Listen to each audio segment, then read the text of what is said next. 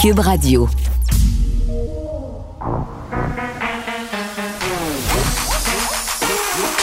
Elle a une opinion sur tous les sujets. Pour elle, toutes les questions peuvent être posées. Geneviève Peterson. Cube, Radio.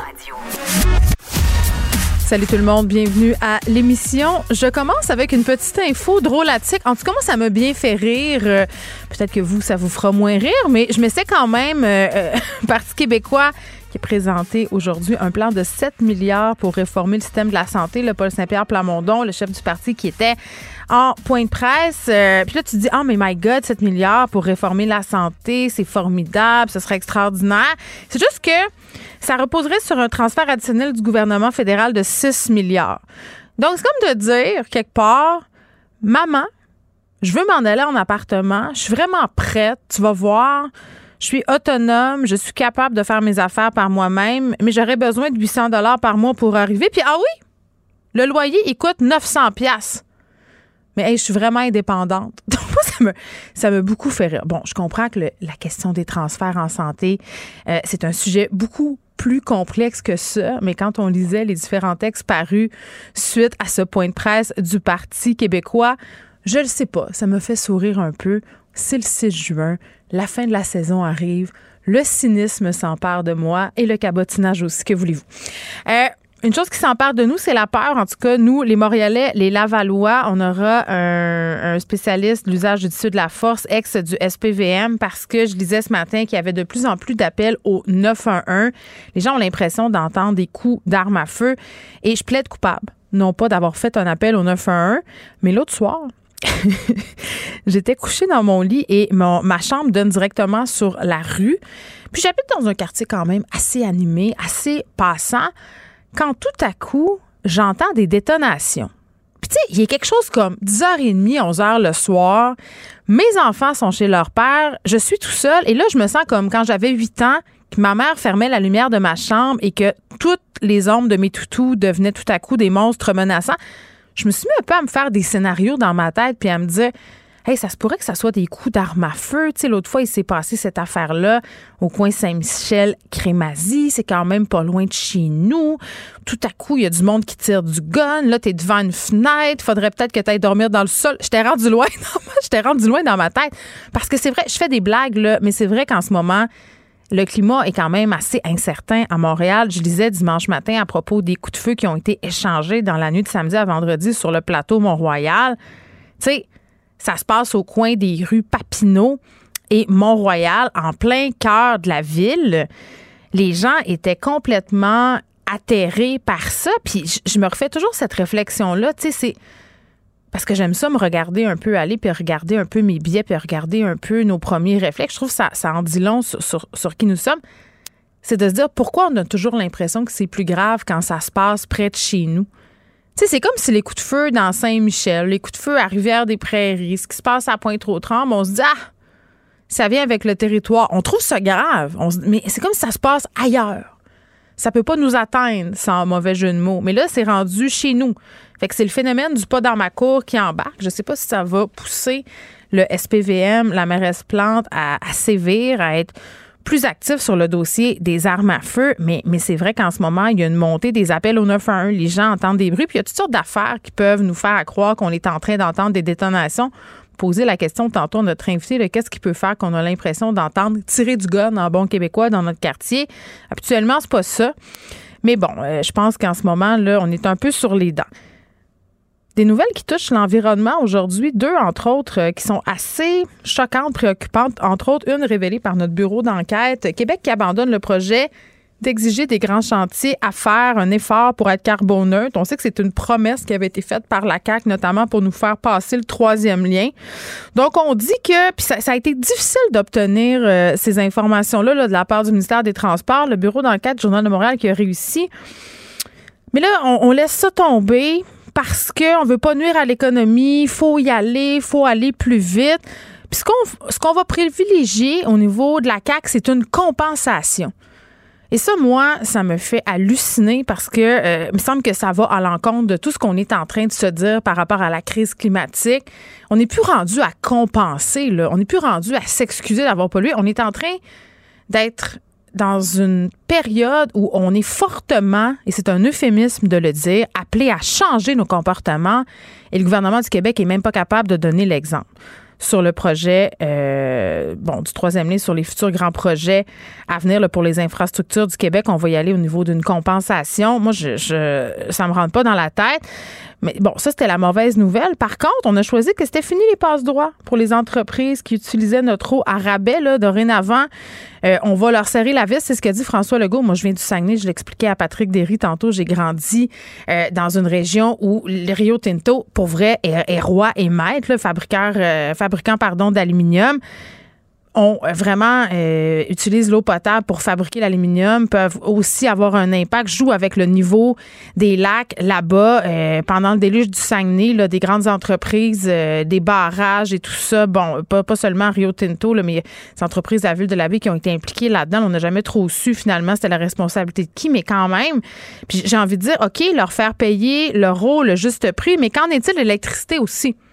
Parce que ces compagnies-là bénéficient d'un tarif préférentiel pour notre hydroélectricité. Donc, est-ce que le fait de tarifer l'eau à un, prix moins avantageux pour eux, ce serait peut-être un point de départ pour aussi aller avec l'électricité? Je pense que ça pourrait être une bonne idée. Je pense que c'est ce qui a fait sursauter le procureur de la Couronne. Nicole Gibault. J'en ai un ras le bol de ces gens-là. À mon sens, c'est de l'intimidation. Geneviève Peterson. C'est ça. S'il sauve en marchette, on aura le temps de le rattraper. La rencontre. mais toi, comme juge, est-ce que c'est le juge qui décide ça? Comment ça marche? Oui, oui, oui, oui, oui, oui, oui. C'est le juge. La rencontre Gibault-Peterson. Salut, Nicole. Bonjour, Geneviève. Bon, Nicole, tu étais déjà ma star. Faut que je le dise. Mais là, Écoute, tu es une star du cinéma québécois parce que c'était le Gala Québec Cinéma hier et le film Sam de Yann Glenn, dans lequel tu fais un caméo, a remporté le prix du public. J'étais tellement excitée, là. Ça n'a pas vrai? de bon sens. oui, pourquoi? Comme, euh, hey, ça n'a pas d'allure. Oui, il a remporté, puis euh, je, tiens à le dire, Yann England, c'est un gars extraordinaire, un producteur extraordinaire. Moi, il m'a vraiment pris par la main. Je connais pas ça, ce milieu-là. Euh, puis c'est vraiment intéressant. Quelle patience, sourire, compréhension. Euh, euh, moi, j'ai, même si j'ai quand même agi devant le public toute ma vie, là, c'est pas la même chose quand ça dit OK, on tourne et il y a les palpitations dans le cœur. Euh, oh, j'en voyais plus clair, mais non, réconfortant. Alors, je suis très, très fière, très fière d'avoir parti de cette équipe-là. Ben, encore une fois, c'est un caméo, là. Euh, allez pas à la salle de bain, là, parce que trop longtemps, parce que vous allez Oui, c'est, on parle de secondes ici, mais quelle seconde c'était, Nicolas? Ah, moi, là, c'est, c'est, c'est 15 minutes, là, pour moi, à fame, là, 15 minutes. Oh, ben, écoute, je, je vais, cette semaine, je me promets de l'écouter euh, juste pour te voir la bête euh, dans ce film, Sam de Yann Englund. bon. on Sur une note beaucoup plus sérieuse, cette fois, là, on continue de parler de ce fameux procès secret. On s'en jasait vendredi, toi et moi. Tu disais, bon, les procureurs de la couronne qui était supposé témoigner via un système, euh, en fait, via Teams, mais avec euh, une technologie qui leur aurait permis de dissimuler leur visage et de masquer leur voix de façon à ne pas être reconnus. Là, euh, volte-face dans cette histoire-là, paraîtrait-il, en tout cas, moi, c'est ce que je comprends, Nicole, je vais être curieuse de t'entendre à ce sujet-là, que pour faire cette journée du 6 juin, parce que ça devait débuter aujourd'hui, la technologie n'était pas prête. Donc, ce qui va se passer, c'est que on va disposer de 45 minutes pour présenter des arguments et qu'après ça, le reste des plaidoiries vont se faire à huis clos. Je comprends-tu bien l'affaire? Euh, ben, c'est parce que c'est difficile à, comprendre, mais là, il y a. c'est difficile à comprendre. Pourquoi? Parce qu'on nous dit rien. c'est assez simple. Tu sais, c'est des mots, ça fait volte-face, la technologie n'est pas prête, oui, mais quoi? Qu'est-ce que c'est une vidéoconférence quand on tourne les personnes puis qu'on met un, quelque chose filtre leur sur la voix. leur voix, c'est pas compliqué. Mais est-ce qu'il y a est-ce qu'il y a quelque chose d'autre encore une fois? Moi, je suis sur le bout de ma chaise depuis ce matin. Euh, euh, je texte avec différentes personnes qui sont pas loin, euh, qui, qui, qui peuvent être pas loin de la cour d'appel ou qui peuvent me donner. J'ai presque rien, c'est au compte-goutte. Hum. Et euh, on attendait et on attend encore, je crois, je ne sais pas si ça a lieu, a eu lieu, pardon, depuis que qu'on se parle ou peut-être même un petit peu avant là. Euh, les euh, avocats des médias devaient faire devaient dire quelque chose. Mais une demande pour avoir accès à, ces délibérations-là. Mais ce qui est fou aussi, c'est la position des différents ministères si on se situe au niveau fédéral ou ben provincial. Simon Jolin Barrette, lui, est vraiment en bon québécois hands-on sur ce dossier-là en disant moi je veux un engagement que euh, ces procès-là secrets ne pourront plus se tenir au Québec. Puis David Lametti, lui, son homologue au fédéral, lui, se, garde, il veut pas intervenir là-dedans. Oui, puis ce qui est comique, c'est que c'est supposé d'être la, même justice. Je comprends que l'administration, c'est une chose différente. Mais le droit criminel, c'est canadien. Puis que, évidemment, les procès soient publics, la publicité des procès, c'est mm. clairement un droit fondamental.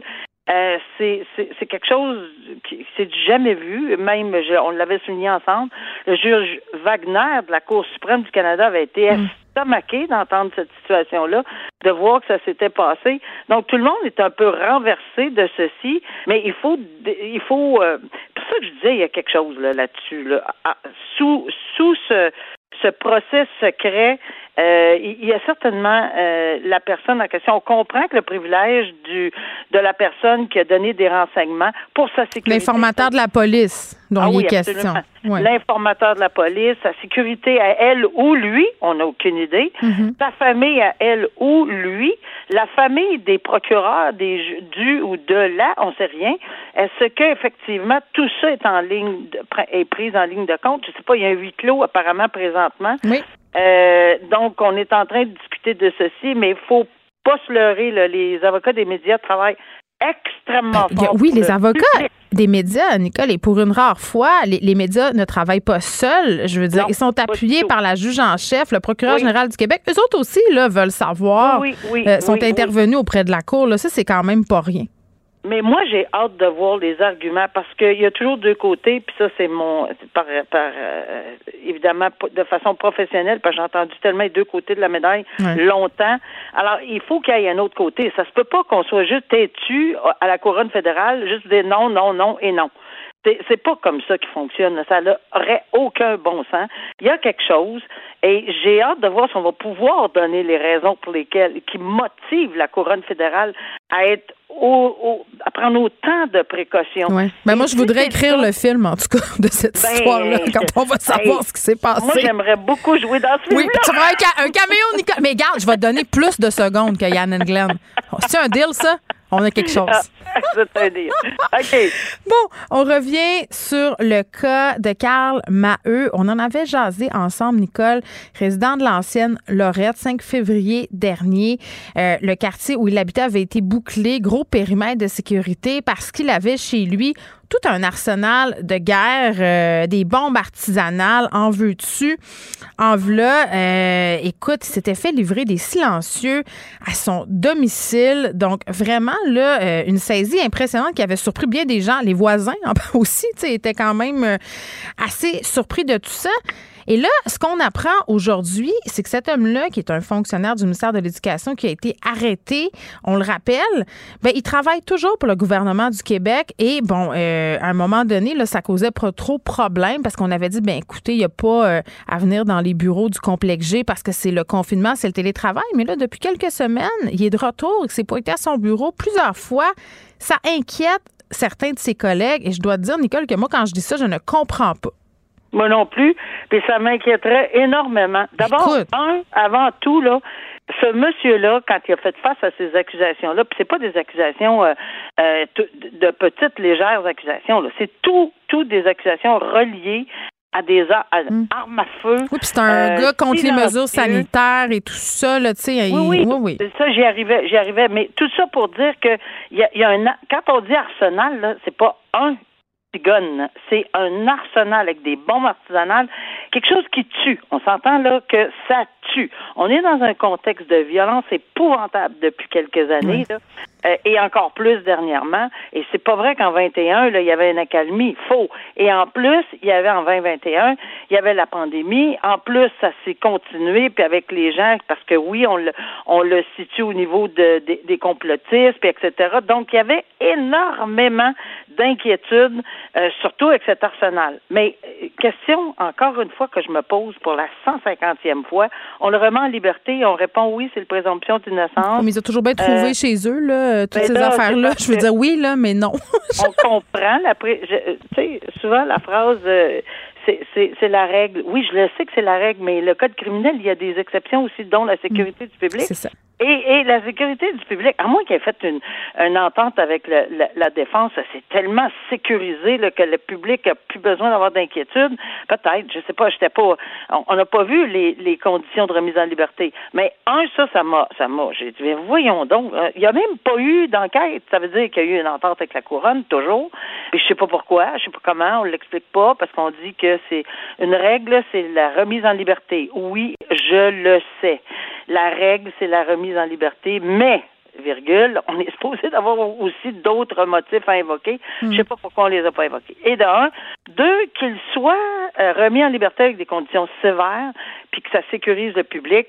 Euh, J'imagine que c'est ce cas, parce que je pense qu'on est allé jusque là. Au moins, on va leur donner, on va donner ça. Mais euh, de revenir au travail, euh, parce que oui, on est à, la- ils retournent au travail dans les bureaux, là, comme tel, ben, je comprends très bien. Et les voisins, et les gens de travail. Moi, je serais, je- je- ça m'inquiéterait d'avoir un- une personne comme ça dans le même édifice. Ben, écoute. Je sais, là, évidemment qu'il est encadré, on va dire oui, mais il est surveillé. Bon. Euh, mais ça rien, c'est inquiétant. Puis, trois, ben, là, Ils travaillent dans les systèmes Hein? informatiques aussi. Ben, tu sais, ils c'est travaillent quand système même. euh, Il travaille dans le système informatique. Au privé, là, il travaillait pour une compagnie d'avion. Au privé, on n'a pas pris deux temps à deux mais ils l'ont mis dehors, eux autres. C'est dehors, fini. Puis il y avait, oui, oui, mais il n'y avait pas accès aux bagages, puis etc. On s'en fout. Et, et la, la compagnie a dit, non, regarde, il n'y en est pas question. Bon, le syndicat du gouvernement dit, il faut faire attention aux présomptions. On le sait, il faut faire attention aux présomptions d'innocence. On sait ça. Sauf qu'il y a aussi le ministère de la Sécurité publique, là, il y a, un- il y a quelqu'un en quelque part dans le complexe là, qui peut avoir accès à de l'information.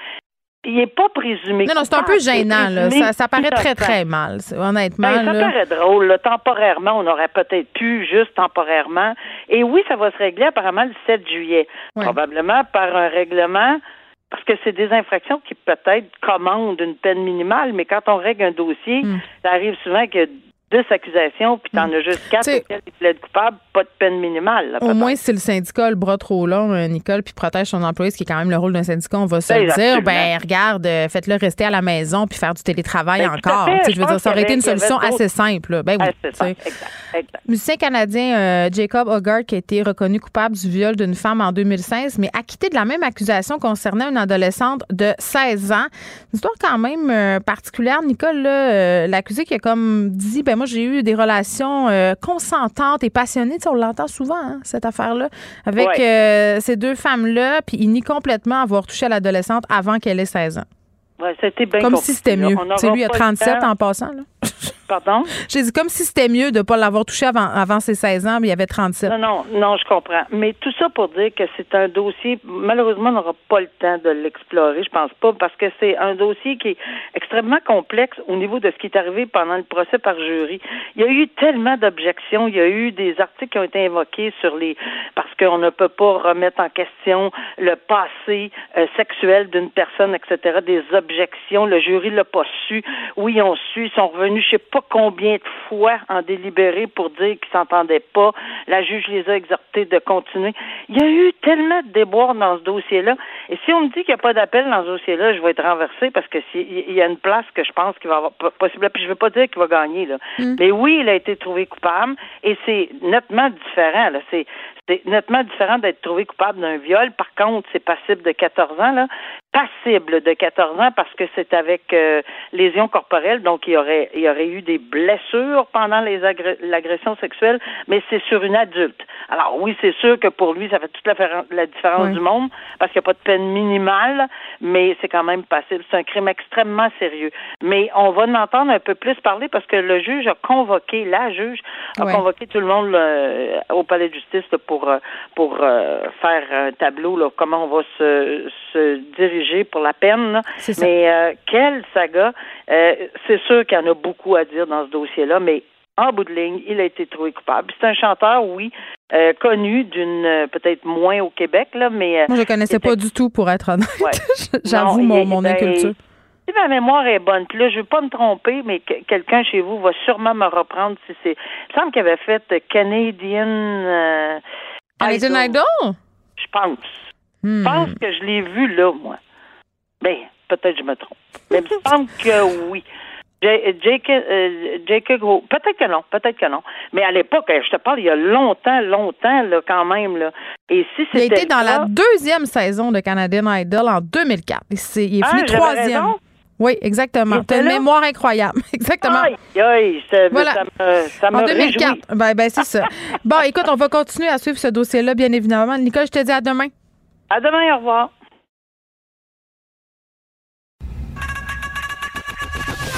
Geneviève Peterson. Une animatrice pas comme les autres. Cube Radio. Les gens qui appellent au 911 parce qu'ils croient entendre euh, des coups de fusil près de leur maison. Là, juste pour qu'on se donne un peu une idée de la situation, les policiers qui se sont déplacés pour de présumés coups de feu qui finalement n'avaient aucun fondement. En 2021, se sont déplacés 893 fois, plus du triple par ailleurs hein, par rapport à 2017. Et du côté de Laval, parce qu'on sait que là-bas aussi, il y a des incidents, 119 appels qui ont été recensés en 2021. Donc, je le rappelle, là, des appels où c'était non fondé. Et il y a cinq ans, aucun aucun appel. Donc vraiment, on voit que c'est une tendance qui est à la hausse. C'est pour 2022, l'année qui est quand même bien entamée. On a des données qui indiquent que les, les, les appels non fondés sont à la hausse. Les patrouilleurs de Montréal et de Laval qui ont déjà été alertés sans raison par des citoyens à 10 à 219 euh, reprises dans le cas de Montréal et à 25 reprises dans le cas de Laval. Donc, euh, on voit que ça préoccupe les gens. Peut-être les gens se sentent moins en sécurité, ont peur. On est avec Stéphane Wall, instructeur en usage judicieux de la force au SPVM. Monsieur Wall, bonjour. Bonjour, Mme Peterson. Bon, ça vous étonne pas, j'imagine, de voir qu'il y a de plus en plus d'appels non fondés faits au 911, surtout dernièrement avec tous les incidents qu'on a connus? Ben, au contraire, euh, quand j'ai su les chiffres, l'augmentation des certains endroits en, que ça avait doublé ou triplé, euh, ça m'a étonné après ah, ma barre. Oui, oui, oui. Parce que euh, je voyais pas, et surtout qu'on sort d'une pandémie, disons que les deux dernières années, disons que les activités étaient un peu plus limitées. Donc, je, je me demandais un peu de où ça, d'où ça pouvait provenir. Euh, maintenant, les chiffres ont été fournis d'une manière officielle, donc euh, l'augmentation est là. Puis là, quand on fait la, relation, disons, avec euh, l'augmentation des fusillades depuis deux ans hmm. à Montréal et à Laval, ben on se dit que peut-être les, les citoyens sont un petit peu plus euh, à l'écoute des bruits similaires à, des, à des décharges mm. d'armes à feu. Donc, il y a peut-être plus d'appels dans ce sens-là pour euh, de la part des citoyens. Donc, c'est de dire peut-être qu'on est davantage stressé et qu'on se questionne par rapport à notre sentiment de sécurité? Ben, ça ressemble fortement à ça. Euh, mm.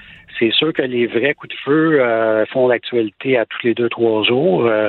Donc, les, euh, les, les citoyens ben, entendent, euh, entendent peut-être des bruits euh, variables là, qui peuvent être soit des bruits reliés à la construction, euh, les plaques de métal qui tombent au sol, des, des, des, objets lourds qui tombent au sol, des pneus éclatés sur une voiture. Ça, ça peut ressembler à, à, des bruits d'armes à feu.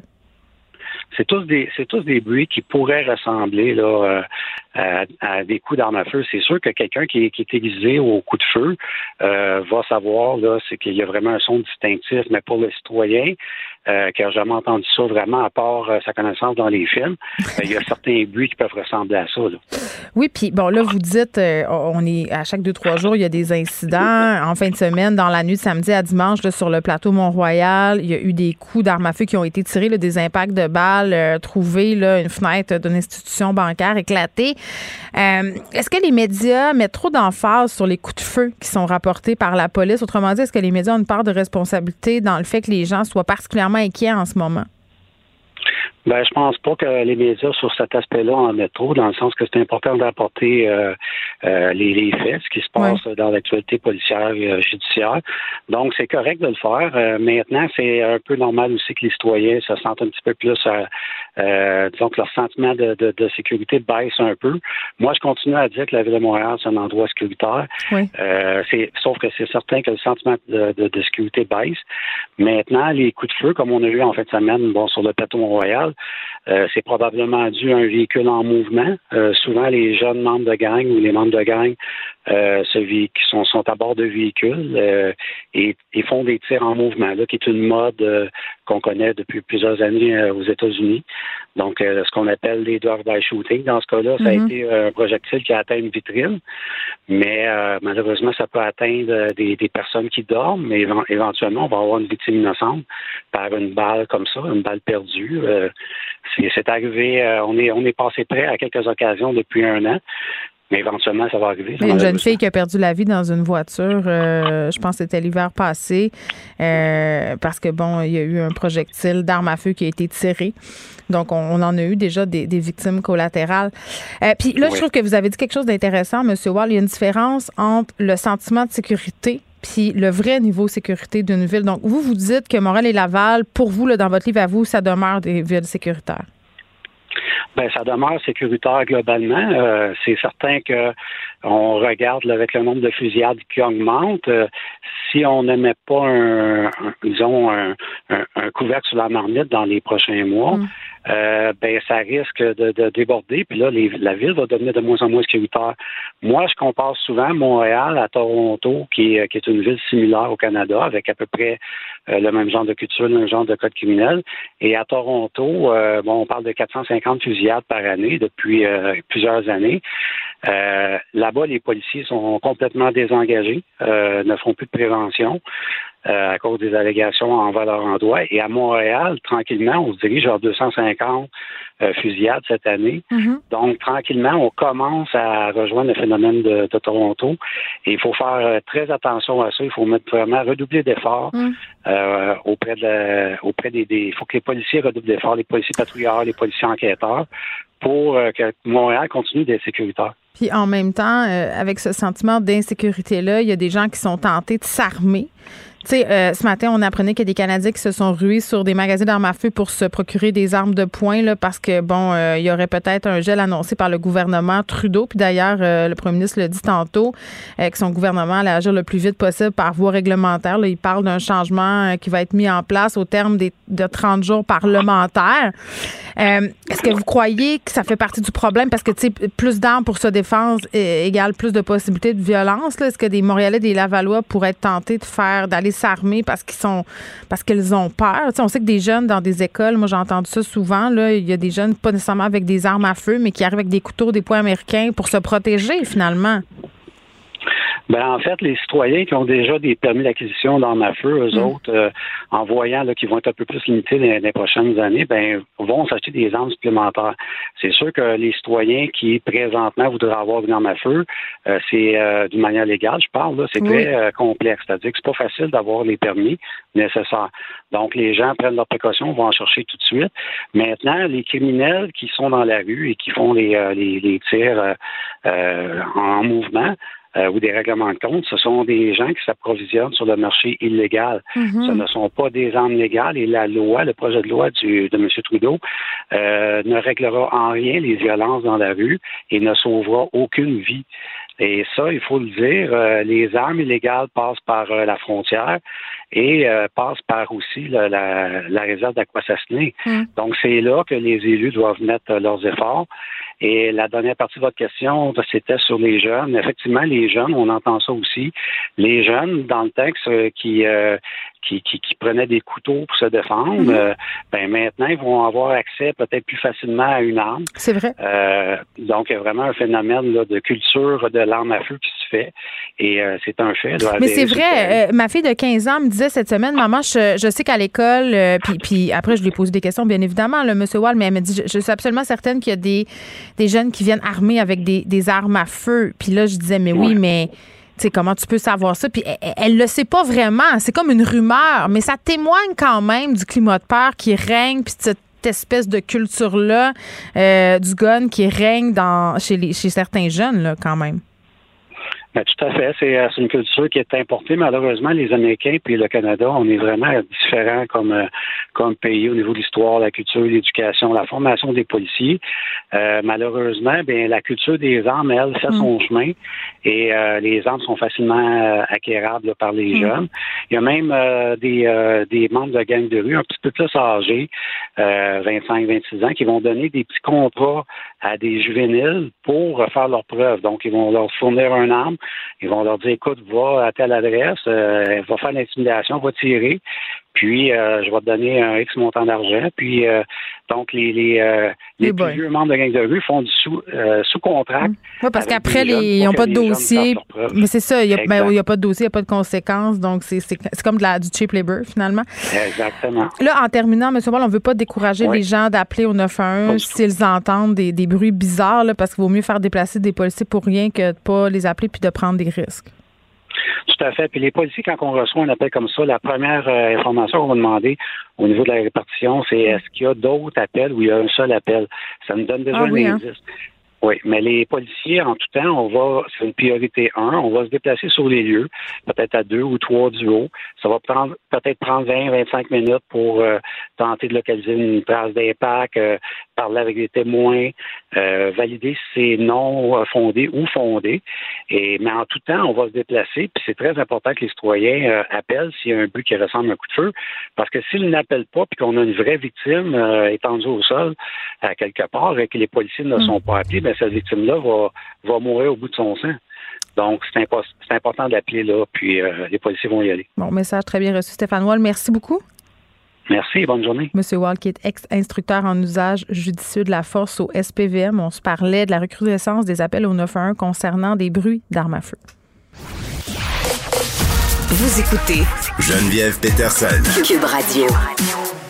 Carl Marchand qui est là. Salut Carl. Bonjour Geneviève. Es-tu rendu un peu euh, parano comme moi? Là, je racontais en début d'émission euh, qu'il y a quelques semaines, j'étais couché le soir dans mon lit puis j'ai entendu des, des, bruits suspects puis j'étais, tu sais, pendant quelques minutes, j'ai eu peur. Je me suis dit, mon Dieu, je vais-tu me coucher en bas? Ben, ma, ma, chambre donne sur la rue. Tout d'un coup, je mange une balle perdue. Puis là, je me suis ramené à raison puis j'ai fait, Jen, tu sais, les chances pour que ça soit justement, comme disait M. Wall, un pneu éclaté. et c'est quand même ça la plus grande probabilité. Mais il y a comme un, un petit climat de peur hein, ben, qui, qui s'installe. Tu sais ce qu'on dit euh, à propos des paranoïaques, hein?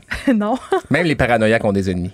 Ben, c'est ça. non, moi, moi sûrement que mes ennemis sont nombreux en plus. Sérieusement, euh, ça force, oui, parce que on entend une petite déflagration et on se demande automatiquement est-ce que c'est une arme? Toi, tu habites au centre-ville. Au centre-ville, la plupart du temps, tu te dis bon, ben ça va être un, pneu qui éclate ou personnellement, j'ai jamais appelé la police pour ça. J'ai jamais entendu de bruit à proximité euh, à ce point-là, mais ça témoigne quand même qu'il y a une inquiétude. on marche tous un peu plus les fesses ben, serrées en ce et moment. si les gens appellent, c'est parce que ils, ont des inquiétudes et il faut, faut les entendre, ces inquiétudes-là. Puis euh, des gens sont, sont, sur les nerfs aussi, euh, pas juste pour la question de la violence. je veux dire, on a un rythme de vie effréné, puis euh, la pandémie a grugé le, peu de réservoir de patience qui restait aux gens. Alors, ben ouais. Puis je lisais un article du Journal de Montréal qui traçait la corrélation. Ben, en fait, c'est l'école de criminologie de l'Université Montréal qui disait qu'ils ont réussi à prouver qu'il y a un lien entre la chaleur et les crimes. Pas seulement la violence par arme à feu, là, mais pour tous les crimes. Ça s'explique par toutes sortes de facteurs. Puis il faut faire attention, là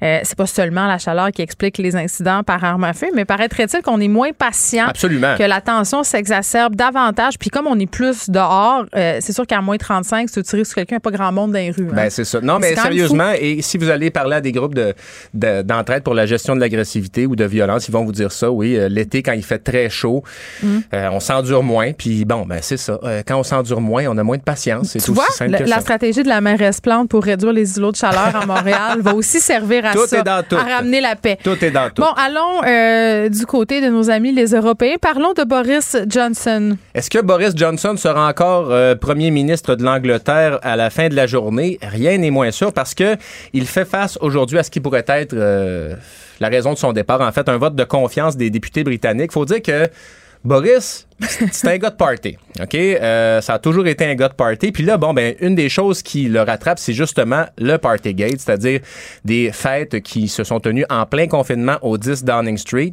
alors que personne en Angleterre avait le droit de se rassembler. Ben, il y a eu des, des parties illégaux au 10 Downing Street. Puis là, bon... Plus qu'un, là. Plus qu'un. Et au début, Boris Johnson disait, je savais rien de tout ça. Euh, c'est malheureux, mais je savais rien de tout ça. Et après ça, bon, ben. Excuse-moi, là, mais est-ce qu'il était présent? Ben, c'est ça, c'est qu'au début, on savait tu pas. le sais pas, mais que t'es là? Il a fini, on a fini par apprendre qu'il a été présent à certaines de ces fêtes-là, ce qui fait que euh, ça, ça l'a mis beaucoup dans l'eau chaude. Et bref, son propre parti cette année, ce qui fait qu'il y a euh, un, un groupe de 54 députés, 15% du groupe parlementaire des, des, euh, des conservateurs qui ont demandé un vote de confiance pour son départ. Donc, ça va être en cours. Euh, Boris Johnson qui s'est adressé aux députés ce matin par voie de lettre. Et écoute ça, il a dit que c'était une occasion en or de laisser le scandale derrière le groupe. Si nous pouvons nous, nous montrer unis dans les jours à venir, alors nous pourrons de nouveau ga- regagner la confiance de 14 millions d'électeurs qui ont voté pour nous. Est-ce qu'il Euh, s'est excusé? Ben, en tout cas, il y a pas de. C'est pas quelqu'un de très repentant, Boris Johnson. Je sais pas si tu te rappelles, il avait été accusé, euh, il avait euh, fait des commentaires très malheureux. Il avait euh, comparé la burqa, il avait compa- euh, dit d'une députée qui portait la burqa qu'elle ressemblait à une boîte de téléphone.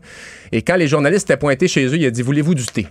C'est le genre de, de, de- le genre de personnage. Bref, il est dans l'eau chaude et ça commence à voter à 15h heure de Montréal et le vote se terminera à 20h heure locale là-bas, donc 15h ici. Là, on saura donc si Boris Johnson est fait ou défait à ce vote de confiance-là, mais la liste est longue, Geneviève, parce qu'il n'y a pas juste le Partygate. Oh. Il y a notamment le Partygate, mais il y a aussi une question de conflit d'intérêts. Beaucoup de députés conservateurs qui ont fait des activités de lobbyisme pendant qu'ils étaient députés. Ça, ça passe mal.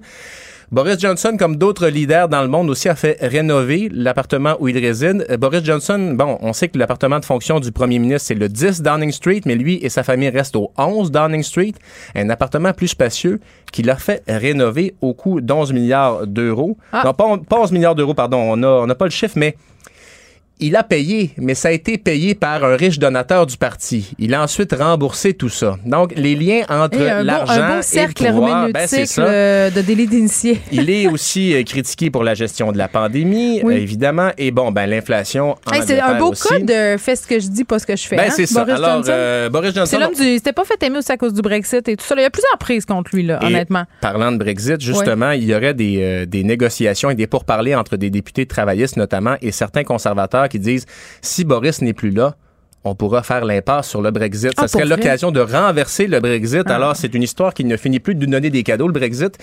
Euh, alors, on saura donc en après-midi chez nous si euh, Boris Bon, les jeux seront faits pour Voilà. M. Johnson aux alentours de 15 heures, c'est ce que je comprends. Ouais. Voyons si nous pourrons l'annoncer. À cette émission aussi, Mario va, va y revenir. Et ceci étant dit, c'est Oui. pas parce qu'il gagne ce vote-là que ça va se terminer. Euh, Theresa May avait vaincu, avait eu la victoire dans un vote de, de confiance, puis ça s'était terminé peu de temps après. Tu me parles d'un médicament qui serait prometteur pour la perte de poids. Et moi, à chaque fois qu'on a des titres comme ça, je, suis sur la pédale de frein. Ben, écoute, ça, vaut la peine de, le mentionner, mais évidemment avec un, un aspect critique. Le, tirs, le pardon, c'est un médicament conçu pour lutter contre le diabète, qui n'est pas encore homologué par Santé Canada, mais qui l'est depuis mai 2022 aux États-Unis.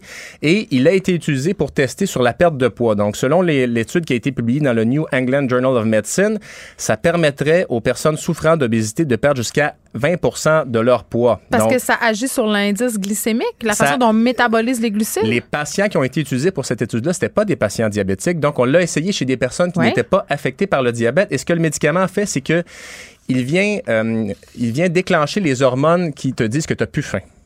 L'hormone de la satiété qui dit, OK, j'ai assez mangé.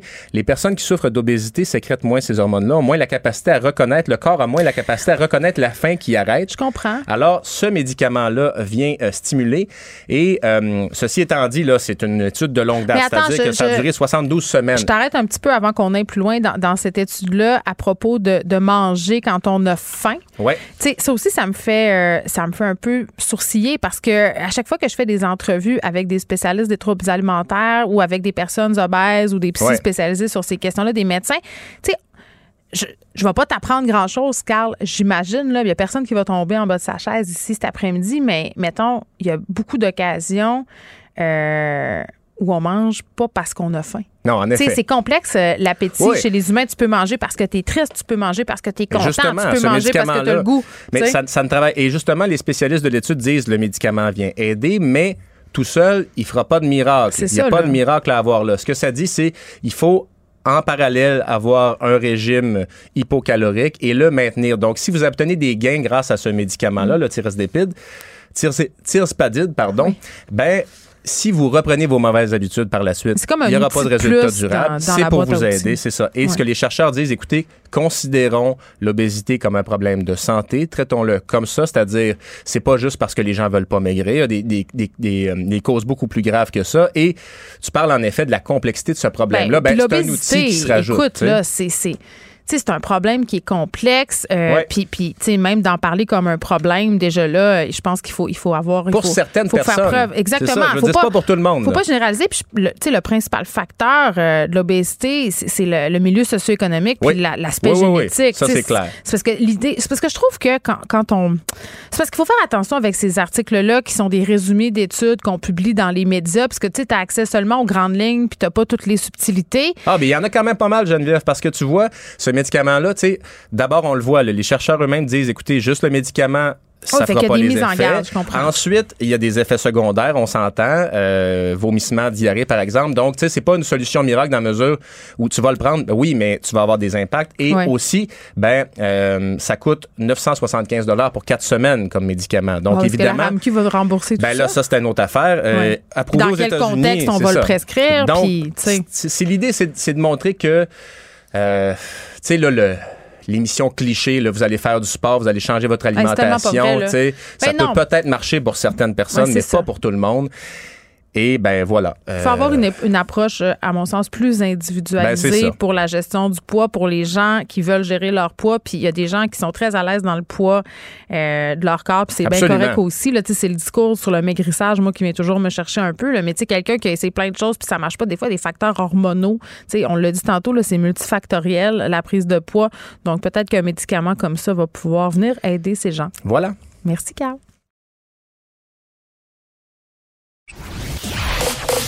Vous écoutez Geneviève Peterson. Cube Radio. Adoption du projet de loi 35. Vendredi, les écrivains et les écrivaines reconnus comme des artistes à part entière. C'est une nouvelle qui est un peu passée dans le beurre, euh, je trouve, et c'est une nouvelle qui est importante. J'avais bien envie d'en parler avec Suzanne Aubry, présidente du CA de l'UNEC. C'est quoi l'UNEC? C'est l'Union des écrivaines et des écrivains du Québec. Madame Aubry, bonjour. Bonjour. Bon, expliquez-moi en quoi euh, c'est le début d'un temps nouveau pour les, les auteurs, les autrices. Qu'est-ce que ça va changer, je veux dire pour nous, là, parce que je suis autrice concrètement? Euh, c'est une belle façon d'en parler. Surtout, c'est vrai c'est, c'est l'ouverture, c'est l'ère d'un temps nouveau. D'abord, ça va nous permettre de négocier des ententes collectives avec les éditeurs, mais aussi avec d'autres partenaires de la chaîne du livre, comme par exemple les bibliothécaires, les libraires, hum. euh, même les écoles. C'est, c'est extrêmement important, ça couvre très large.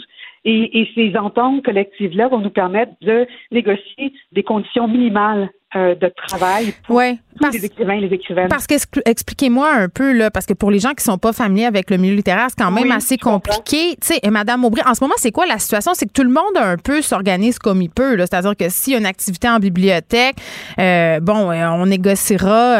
ce sera quoi les modalités? C'est qu'il y a rien qui est uniformisé, puis qu'il y a des gens finalement qui se retrouvent à occuper et à animer des activités dans des grilles tarifaires qui sont parfois très différentes les unes des autres, c'est ça?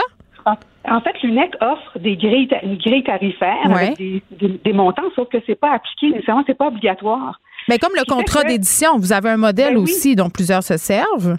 Oui, mais c'est de gré à gré. Donc, ça veut dire qu'un écrivain, un écrivain se retrouve seul face à, son éditeur, hum. peut évidemment demander conseil à l'UNEC, mais l'UNEC pouvait simplement lui donner des conseils, justement. On n'avait aucun pouvoir d'intervention. C'était extrêmement euh, On avait les deux mains liées, si Mais avec cette nouvelle loi sur le facilité, c'est extraordinaire parce que là, non seulement on, a, on, est encore représentatif de tous les écrivains et écrivains qui soient membres ou non de l'UNEC, mais aussi on peut négocier en leur nom, on peut les représenter.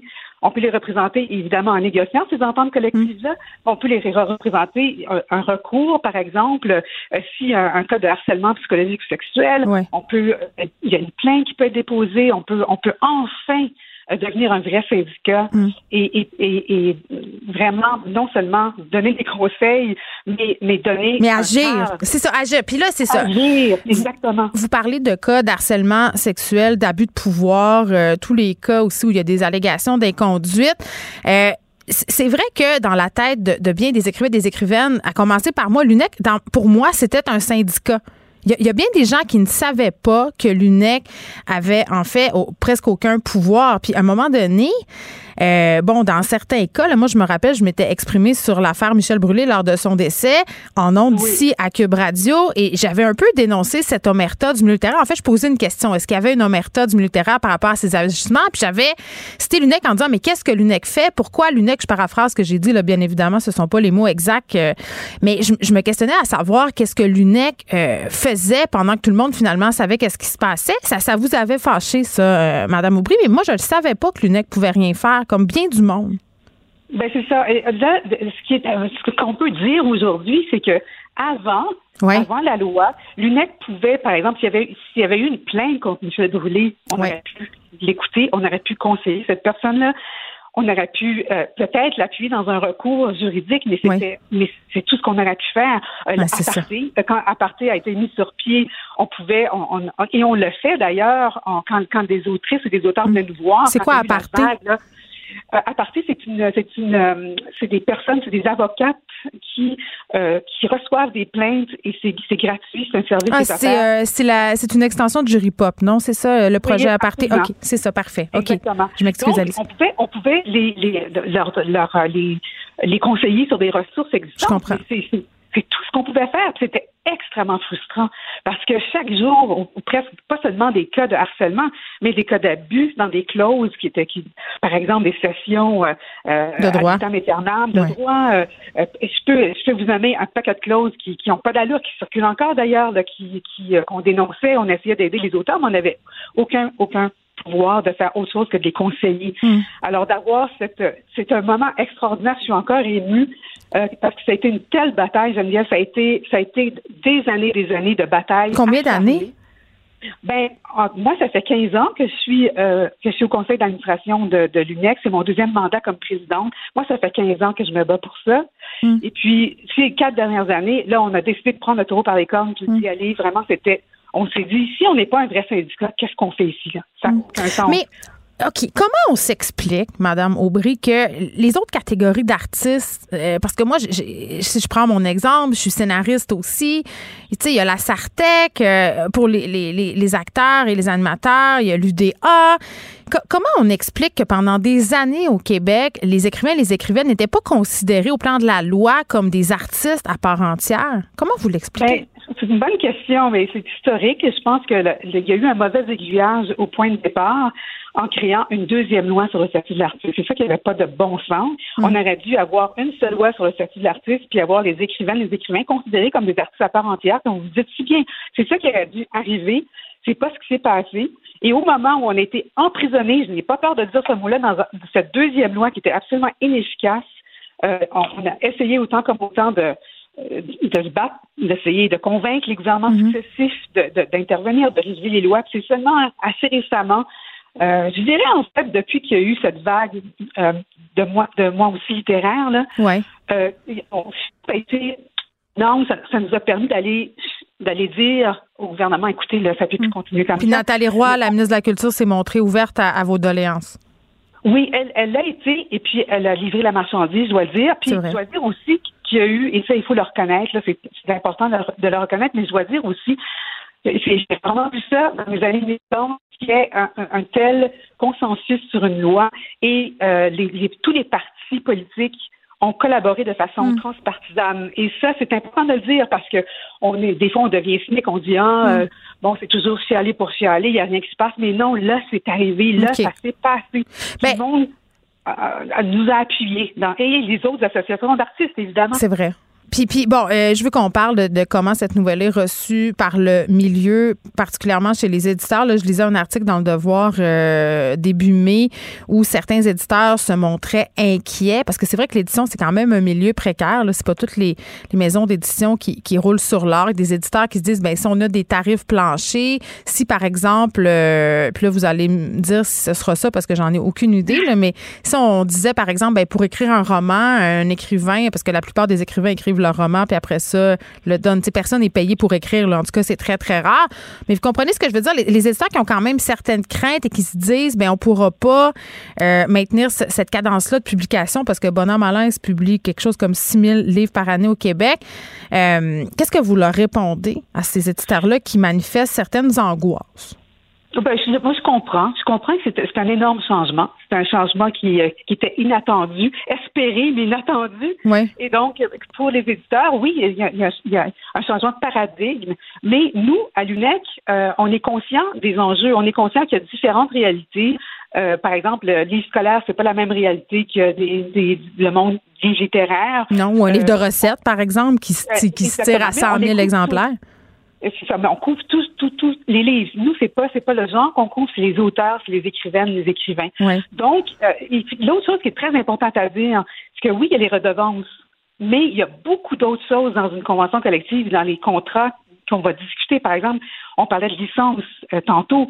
Euh, moi, les licences interminables, là, à durer euh, jusqu'à la mort de l'auteur et même au-delà. Mais ça n'a pas ce bon sens qu'on nous fait signer, Madame Aubry. certains écrivains là, ont aucune idée de ce qu'ils sont en train de signer. Ils n'ont pas d'argent, puis ils signent coûte que coûte parce que dans notre tête, publier, c'est un privilège. Donc, certains sont prêts à, à, le faire à n'importe quel prix, tu sais. Oui, puis ça, il faut les, en fait, protéger les auteurs contre eux-mêmes aussi d'une certaine manière. Ben Et ça, ce qui est extraordinaire avec une entente collective ou des ententes collectives, c'est que les, les, ces conditions-là seront déjà là. Alors, quand une écrivaine ou un écrivain aura à négocier avec un éditeur, ça va être pour le surplus ça va être pour, par exemple, un, écrivain qui a une, grande réputation, qui, a déjà vendu beaucoup, qui est très reconnu. Bon, c'est sûr qu'il pourra aller au-delà des minimums qui auront été négociés. Mais comme avec l'UDA, euh, c'est la même chose, finalement. C'est la même chose. La différence, c'est que nous, euh, c'est pas un atelier fermé comme l'UDA, donc il n'y a pas d'obligation de devenir membre de l'UNEC, mais on va protéger tous les auteurs. Donc, s'il y a une entente collective avec mm. l'ANEL, par exemple, qui représente les éditeurs, ben là, tous les auteurs devront évidemment euh, respecter ces, ces, ententes et les éditeurs aussi, bien sûr, euh, qui sont à tout le moins membres de l'ANEL. Et ça, ça va devenir un. Il y a beaucoup de défis qui nous attendent parce que tous les éditeurs sont pas membres de l'ANEL. Mm. Mais vous allez travailler avec l'ANEL, l'association des, des, éditeurs, pour développer un peu ce, je sais pas comment dire ça, ce contrat de base-là, là, disons seulement. Bon, on, peut dire une entente collective qui va encadrer toutes les pratiques de travail, toutes les relations de travail, y mm. compris les licences, y compris les droits dérivés, euh, les modalités entourant la résiliation d'un contrat, par exemple, euh, la médiation, l'arbitrage, les griefs.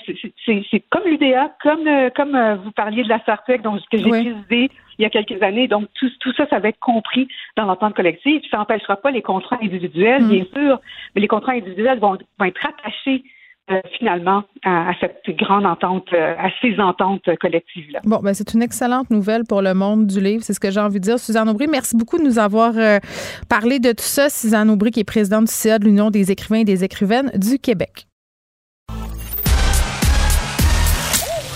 Geneviève Peterson.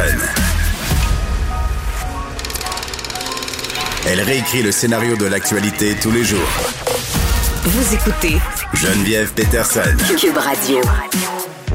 Il n'y a pas de vision d'ensemble. Marc-André Leclerc. On fait ça pourquoi, là? Elle fait ça pour le show ou vraiment c'est pour encourager les autres à le faire? Euh, c'est pas clair. Elle le Lefebvre. Qui proposera ça aux Québécois puis les gens diront oui ou non. Moi, je vois vraiment pas de problème là-dessus. OK, non, mais ça veut dire, elle sait que la meilleure solution... Oui, faire un débat. Tout le monde sort un peu gagnant de ça.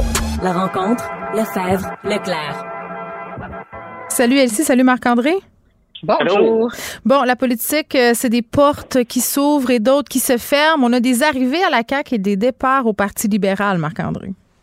Oui, donc euh, c'était fait hier là, pour Caroline Saint-Hilaire du côté de Sherbrooke avec François Legault. Donc, euh, Madame Saint-Hilaire confirmé sa candidature. C'était pas une surprise pour personne, mais également, elle a bien sûr été questionnée sur le, le, troisième lien, également sur ses allégeances souverainistes, de faire partie, est-ce qu'elle était prête à faire partie d'un mm. pays nationaliste, tout ça. Et, et demain, là, c'est la grande annonce à 11 heures au Resto Pub Rina, à la salle baptiseur, troisième étage, à Lévis, de Bernard Drinville. Voyons, tu veux-tu qu'on soit là? Pourquoi? Donne-nous l'adresse, un coup parti. ben oui, le 4300 boulevard Guillaume. Oh my God! Mais attends, je veux qu'on revienne un peu. le code postal, si tu veux, Geneviève. Non, mais ça va être correct. Je pense qu'avec euh, Siri, elle peut me dire très bien euh, vers où me diriger. mais attends, je veux, je veux qu'on revienne sur Caroline Saint-Hilaire euh, par rapport à sa position sur le troisième lien. Plusieurs qui ont critiqué tout ça. Peux-tu nous dire c'était quoi la position de Caroline Saint-Hilaire avant, puis c'est quoi sa position maintenant? Est-ce qu'elle s'est expliquée là-dessus? Oui, ben Caroline était, était content hein, et ça, on l'a vu souvent, autant ici et moi qu'on a débattu avec elle. À, la joute, oui. Oui, elle ajoute, là, elle, elle était contre, était là, puis c'était euh, affirmé, confirmé. L'avantage pour, pour Mme Saint-Hilaire, c'est qu'elle a quitté la joute en décembre, et entre décembre et aujourd'hui, euh, il y a eu, tu sais, la CAQ ont déjà présenté un nouveau projet. Bon, ça faisait un an, hmm. euh, au printemps 2021, qu'ils avaient présenté le projet. Là, sont revenus euh, au printemps 2022, il y a quelques semaines, pour présenter un nouveau projet. Fait c'est sûr que pour Mme Saint-Hilaire, c'était elle a quand même pu rattacher bien ça puis dire bon ben euh, tu sais le projet évolué, moi aussi, elle a rappelé son rôle de d'analyste, chroniqueuse politique. Fait ça, je trouve qu'hier, elle s'en est bien, elle s'en est bien tirée. je pense, mais je pense aussi pour se comprendre. faut comprendre que le troisième lien à Sherbrooke, je comprends que là, le troisième lien, c'est rendu un projet là, plus grand que nature, puis c'est rendu un enjeu quasiment national, mais pour les gens, le day-to-day, en mon québécois, des gens à Sherbrooke, je pense pas que ça euh, que, ça va l'embêter, là, puis même ça a changé de position. Cependant, son annonce d'hier de, de Caroline Saint-Hilaire s'inscrit aussi dans l'annonce de vendredi, la, nouvelle de Bernard Drinville. Et ça, je trouve ça un petit peu malheureux parce que ça a comme... Ouais. Moi, je trouve que... Ça a éclipsé. La candidature de Caroline Saint-Hilaire est importante dans le sens que je pense qu'elle s'inscrit bien dans le courant de François Legault, puis je pense qu'à la CAQ est à sa place, tandis que demain, peut-être l'annonce de Bernard Drinville, il y a un petit peu plus de risques. Fait que là, c'est sûr qu'en fin de semaine, tout ça est un, petit peu euh, mélangé. Bon, pourquoi tu dis que c'est plus c'est plus risqué? Est-ce que Bernard Drinville est un risque pour la CAQ? Est-ce que c'est ça que tu dis? Ben, c'est sûr que M. Drainville, là, tu Mme Saint-Hilaire est impliquée au fédéral puis au municipal, mais M. Drainville était directement impliqué au provincial, tu avec le Parti québécois comme, comme député, mais aussi comme candidat à la chefferie puis comme ministre. Hmm. il a été ministre 28 ben, secondes, là, par contre. Oui, mais quand même, il est arrivé quand même avec un projet qui est quand même assez costaud, qui était la charte. Oui. Fait que c'est sûr qu'à partir de ce moment-là, il arrive quand même avec euh, oui, avec un actif, mais aussi avec un passif. Non, mais attends, attends, je m'excuse, Marc-André, je ne vais pas t'interrompre, mais moi, je pense que c'est exactement pour ça qui, ont essayé de l'attirer, la question de la charte. François Legault qui s'exprime sur la question de l'immigration, le nationalisme depuis deux semaines. Je veux dire, tu sais, bon, je veux pas dire qu'ils ont promis un ministère, mais mettons qu'à l'immigration, ça ferait bien. Je dis ça de même. Oui, s'ils veulent aller là. Je suis pas certain qu'ils vont Moi, aller là. Moi, je pense qu'il va être ministre de l'Éducation. Moi, je ah, oui? sur l'éducation pour lui. Pourquoi? D'accord, oui. Ben parce que tu veux pas le ramener là-dedans parce, ça va coûter des plumes au PQ. Ouais. Exactement.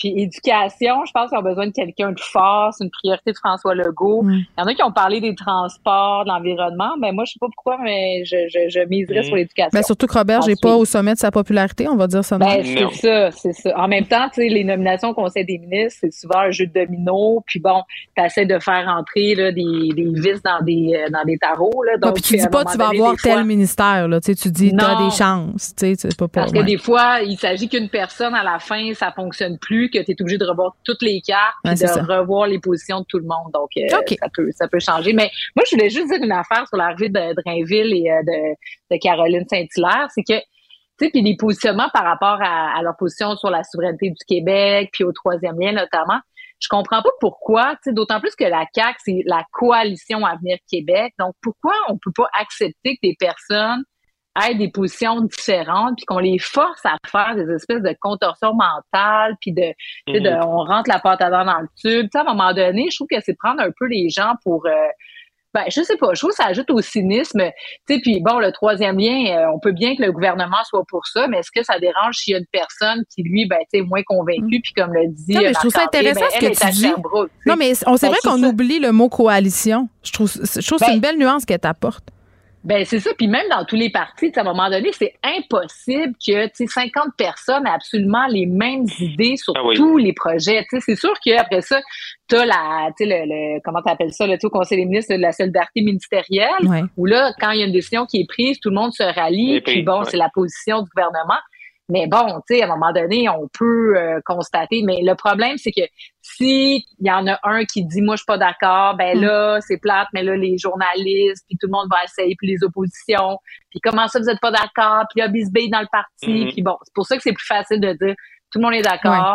Puis que, mais y a, je trouve qu'il y a de quoi comme société dans lequel on devrait comme peut-être évoluer là. Ouais, les gens sont pas unidimensionnels non, c'est ça. mais c'est un excellent point. C'est un excellent point. Et, pour moi, là, un parti politique, là, j'ai tout le temps vu ça comme une espèce d'autobus scolaire, là, un autobus là, de euh, voyageurs. Là. Tu pars d'un point A, il y a un point Z. Ok, tu sais où est-ce que tu t'en vas. Des fois, toi, comme personne qui est dans l'autobus, là, tu le détour au point au point D, là, tu le ferais pas, là. Mais ton parti politique, il le fait, lui. Mais tu restes dans l'autobus pareil, là. C'est ça aussi, puis mais c'est ça qu'on est comme pas prêt autant les partis politiques sont pas prêts parce qu'ils savent que les gens, puis nous qui commandent ça, ben aussi on fait partie de ça, de dire hey, telle personne pense pas pareil. Non, mais c'est comme si on a besoin de mettre le monde dans des cases pour pouvoir s'expliquer puis justifier euh, plein d'affaires. Donc ça c'est intéressant. Puis parlons-nous euh, des gens qui partent euh, au PLQ, Marc-André. Ouais, ben là, deux autres départs. Là. Puis si je me suis mon calcul est bon, je pense que c'est le 12e et 13e sur 27. Là. Bon. Euh, c'est Carlos, Carlos Létard et Catherine Vert, deux mm. anciens ministres là, euh, libéraux. Euh, donc, ça nous prouve encore une fois comment c'est. Ben, c'est pas, c'est pas une grande surprise. Euh, on s'en attendait que ces deux, euh, que ces deux euh, députés là, libérales allaient quitter. mais là, présentement, on dirait que ça fait, ça, ça fait mal encore une fois parce que ça rappelle, que les gens quittent. Et là, on va voir aussi comment ils vont être remplacés. Là. Mais c'est pour Mme Andelade, euh, qui fait quelques jours d'un conseil général, c'est sûr que c'est mm. c'est pas les meilleures nouvelles. Quand d'un côté, là, la CAQ, c'est il additionne, on ajoute des gens, des gens qui marquent, qui sont connus, qui sont vus comme étant des grands coups, des gros coups, euh, tout ça. Là, de l'autre côté, ben toi, t'annonces quoi? T'annonces le hmm. départ. C'est pas une nouvelle pub qui va arranger ça, là, ni un nouveau logo. Hein? écho, écho, écho, écho. Oh non, on recommence pas avec ça. Hein, tu dans la tête. non, non, non. OK. fin de l'eau à rabais au Québec. J'ai envie de dire enfin, depuis le temps que je m'insurge contre le fait que les grandes entreprises puissent dans notre ressource peut-être la plus précieuse parce qu'on leur fait la passe. Moi, je, je salue cette décision-là du gouvernement Legault. Tellement, mais en fait, euh, Geneviève, c'est pas encore euh, adopté. Puis oui, là, la CAQ, mais au moins. je veux faire comme si, je veux faire comme si. Non, mais tu fais bien, puis bon, on, est positif. Oui. Donc là, dans le fond, tous les partis seraient d'accord à l'Assemblée nationale. Donc la CAQ a une conversion un peu tardive, mais moi, je me dis, bon, mieux vaut tard que jamais. Donc, projet de loi qui est déposé, mais qui sera pas adopté à cette session-ci parce qu'il faut de Il reste combien de jours, là? Euh, ben en fait, le nombre de jours précis, je ne sais pas, mais avant la fête nationale. Oui, c'est pas, c'est pas long, là. C'est ça. C'est moins de trois jours. une semaine ou deux. c'est ça, c'est ça. Il reste peu de temps. Bon, excuse-moi, vas-y, continue. Puis donc, euh, donc la CAQ annonce ses couleurs, sur les redevances sur l'eau. On sait qu'au Québec, on a une politique nationale de l'eau. Euh, c'est André Boisclair qui avait déposé ça dans le gouvernement de Bernard Landry. Donc, ça fait longtemps, c'est euh, dans les début des années 2000. Puis, euh, il n'était pas arrivé grand-chose de tout ça. Euh, il y a quand même le gouvernement Charest qui avait mis là, un, tarif sur l'eau, mais ça, on regarde, parce qu'il y a deux types de tarifs. Il y a le tarif pour, euh, ceux qui en bouteille. Là. Ça, c'est ce que je trouve, ben, en fait, je sais pas si c'est pire que l'eau qui est utilisée pour les industries. Mais à la limite, les industries, bon, tu sais, ça crée de l'emploi, tout ça. Moi, quand, puis là, je veux pas nommer de compagnie en particulier, mais tu sais, quand les, boissons gazeuses, si on peut dire ça, en bouteille de l'eau potable du Québec dans des bouteilles, puis nous la revendent, puis qu'on les charge pas pour ça, je trouve ça, là, ben moi, je trouve ça juste débile euh, qu'il y ait encore de l'eau en bouteille qui se vend en ben Amérique du Nord. Je peux comprendre qu'à certains endroits, ils en ont besoin, là, mais ici, mettons, tu sais, pouf.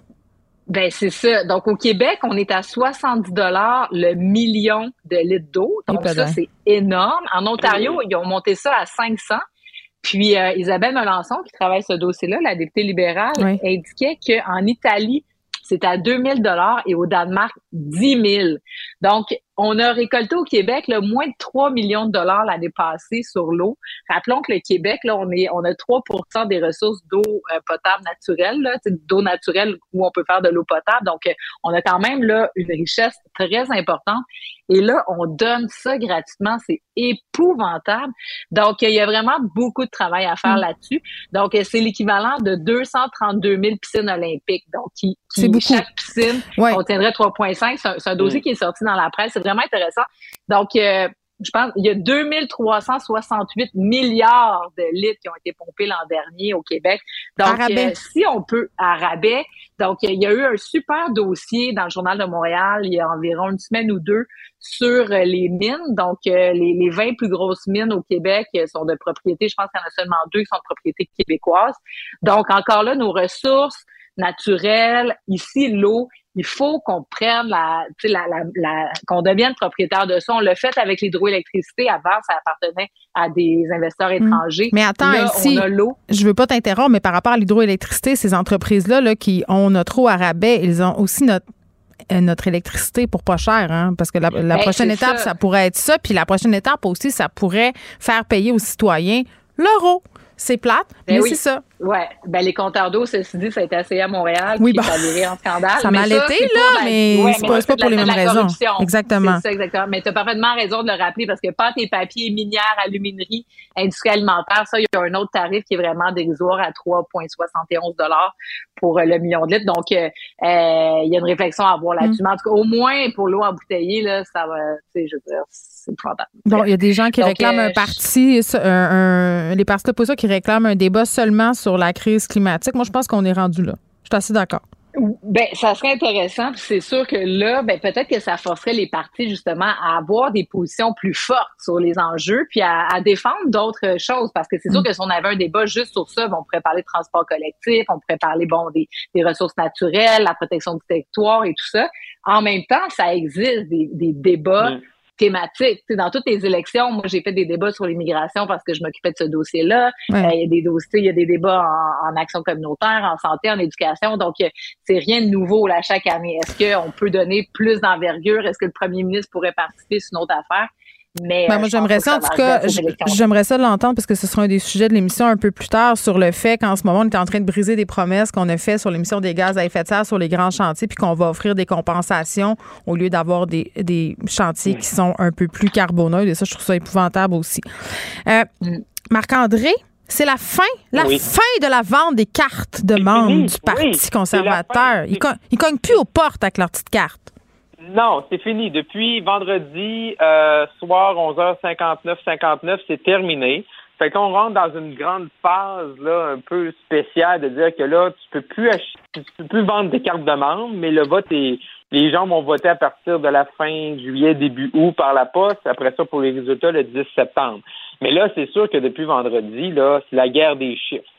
Et là, chaque campagne nous dit un peu qu'est-ce qu'ils ont, qu'est-ce qu'ils nous, nous spin en bon québécois, oui, ça. nous dire qu'est-ce qu'ils ont vendu. Et là, ça a commencé vendredi matin avec euh, Patrick Brown, euh, candidat de l'Ontario, nous dit lui 150 000. là, c'est un, c'est un, c'est un bon. Mais c'est un bon chiffre, ça. Moi, je connais pas ça, les cartes de parti. Ben, c'est pas pire. Il y en a, combien au total? Ben, c'est ça, c'est ça. Mais là, j'arrive là. Là, la dernière fois, il y avait 270 000 membres. Fait que là, on le sait pas. Mais tout le monde dit qu'elle allait avoir 500 000, 600 000 membres. Mais là, les chiffres, le parti est en train de les comptabiliser, parce que ça, ça arrive par la poste, ça arrive par Internet, fait qu'on ne sait pas. Là, après ça, Jean Charest, lui, il nous dit pas son nombre de chiffres, il nous dit qu'il a assez de points, parce que tu sais, tout l'espoir de 100 points par comté pour gagner. Mais là, moi, je me dis, comment Charest peut nous, Jean Charest peut nous dire ça? qu'il y a assez de points pour gagner quand on n'a pas le nombre de, de membres par comté. là, ça, c'est un autre spin. Et là, samedi matin, 9h, 9h30, la campagne de, de, Pierre Poliev nous sort 312 000 membres. Et pareil. Et pareil. Et là, eux, ce qu'ils demandent en plus, fait que là, on peut dire, bon, c'est-tu vrai, c'est-tu pas vrai, mais eux, ce qu'ils demandent en plus, c'est qu'ils disent, chaque candidat, ils ont son site Internet à travers lequel ils vendent des cartes de membres. Fait que le parti, ils savent, là. Ils peuvent le dire, là. Fait qu'eux sont tellement confiants de leurs chiffres qu'ils disent, ben, nous autres, on demande au parti de confirmer notre chiffre et en plus que de publier les chiffres de tout le monde. Oui, puis Jean Charest ne veut pas, lui, en dire combien? Non, ils veulent pas, parce que les autres, Jean Charest utilise la même technique que Belinda Stronach en 2004. Belinda Stronach était chez les conservateurs contre Stephen Harper et Tony Clement. Et elle, elle disait, moi, j'ai les points pour gagner. Ça, ça veut dire que j'ai pas vendu le plus grand nombre de cartes, mais mon vote est tellement efficace dans les comtés avec moins de membres que je vais gagner. Là, tu sais, dire, euh, là, c'est, ça, ça, démontre pas une super confiance. Hmm. Bon, mais il va se passer quoi, là, d'ici au 10 septembre?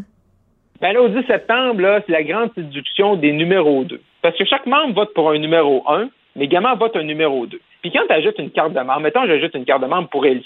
OK, Elsie présente une course à chefferie. J'ajoute une carte de membre. ah, pour moi, pour moi. Elsie, Elsie. Mais je sais que je vais voter pour Elsie en numéro 1 parce que j'ai mis mon 15$ puis je l'ai acheté pour Elsie. Mais mon numéro 2, tu sais, il va-tu à Geneviève? Ben, peut-être, mais je ne suis pas posé.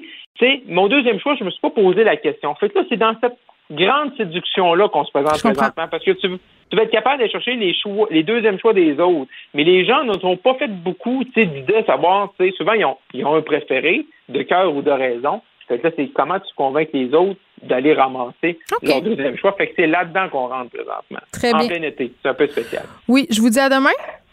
À demain. OK, bye bye. Geneviève Peterson.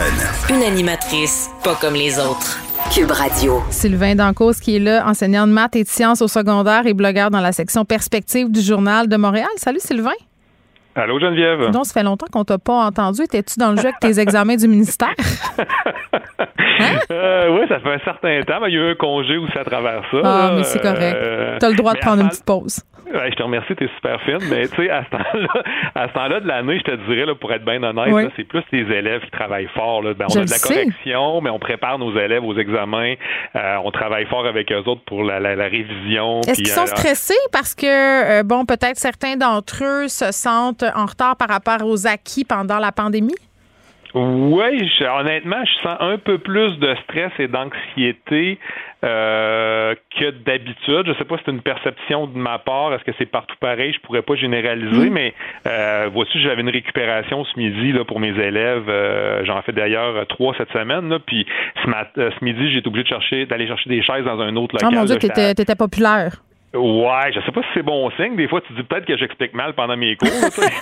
Non, moi, je pense que les élèves veulent réussir. Ils sont inquiets. Oui, ben oui, ils sont venus travailler fort puis ils veulent réussir. Puis je pense que ça leur tient à cœur. Puis tant que ça reste euh, équilibré, je te dirais, parce que comme tu dis, quand on, on est euh, un peu victime d'anxiété, des fois il y en a qui s'en mettent beaucoup sur les épaules. Puis là, à un moment Ouais, donné, c'est une grosse affaire, les examens du ministère. Moi, je me rappelle, pourtant, ça fait quand même un petit bout. Je, je revis le stress que c'était parce que Mhm. là, l'autre fois, on a parlé de la pondération à l'émission, cette pondération-là qui va baisser. Donc, l'enjeu, si on veut, va être moins grand parce que ça mettait bien trop de pression sur ses épaules. Là, mettons que tu étais un bon élève, Sylvain, que tu avais globalement des bons résultats, puis que cette journée-là, je sais pas, tu apprenais que tes parents divorçaient. Mhm. Là, tu tapais un 65. Tu sais, Je veux dire, ça avait quand même un gros impact. Moi, j'ai vu ça d'un bon oeil qu'on revoit cette pondération-là. Mais oui, tu as raison, c'est toujours un moment euh, très stressant pour les élèves et leurs parents aussi. Hein. On sait que les parents s'accomplissent beaucoup via leurs enfants. ben, tout à fait. Tout c'est un autre important. sujet. Oui. C'est un moment important pour tout le monde. Exactement. On revient euh, sur l'annonce de la stratégie qui vise à valoriser le personnel scolaire. Ça, c'est un sujet qu'on a abordé souvent, toi puis moi, à l'émission. Comment on fait pour redorer le blason de la profession de prof. là. cette stratégie-là, ça s'étendrait en 2022-2026. Jean-François Roberge, euh, qui fait suite aux consultations menées l'automne dernier. Qu'est-ce qu'on a appris, mon bon Sylvain? Ben, on a appris que le gouvernement débloquait là, un petit peu plus que 140 millions là, pour euh, valoriser là, le personnel scolaire. Tu sais, on parle des enseignants, mais on parle vraiment du personnel scolaire. monde, là. c'est ça. Fait que pour les gens qui nous écoutent, là, c'est, on parle des employés de soutien, donc secrétaires, techniciens d'éducation spécialisée, éducatrices en, en garderie. Euh, on parle des professionnels, orthopédagogues, psychoéducateurs, psychologues. On parle aussi des cadres, évidemment, les directeurs d'école.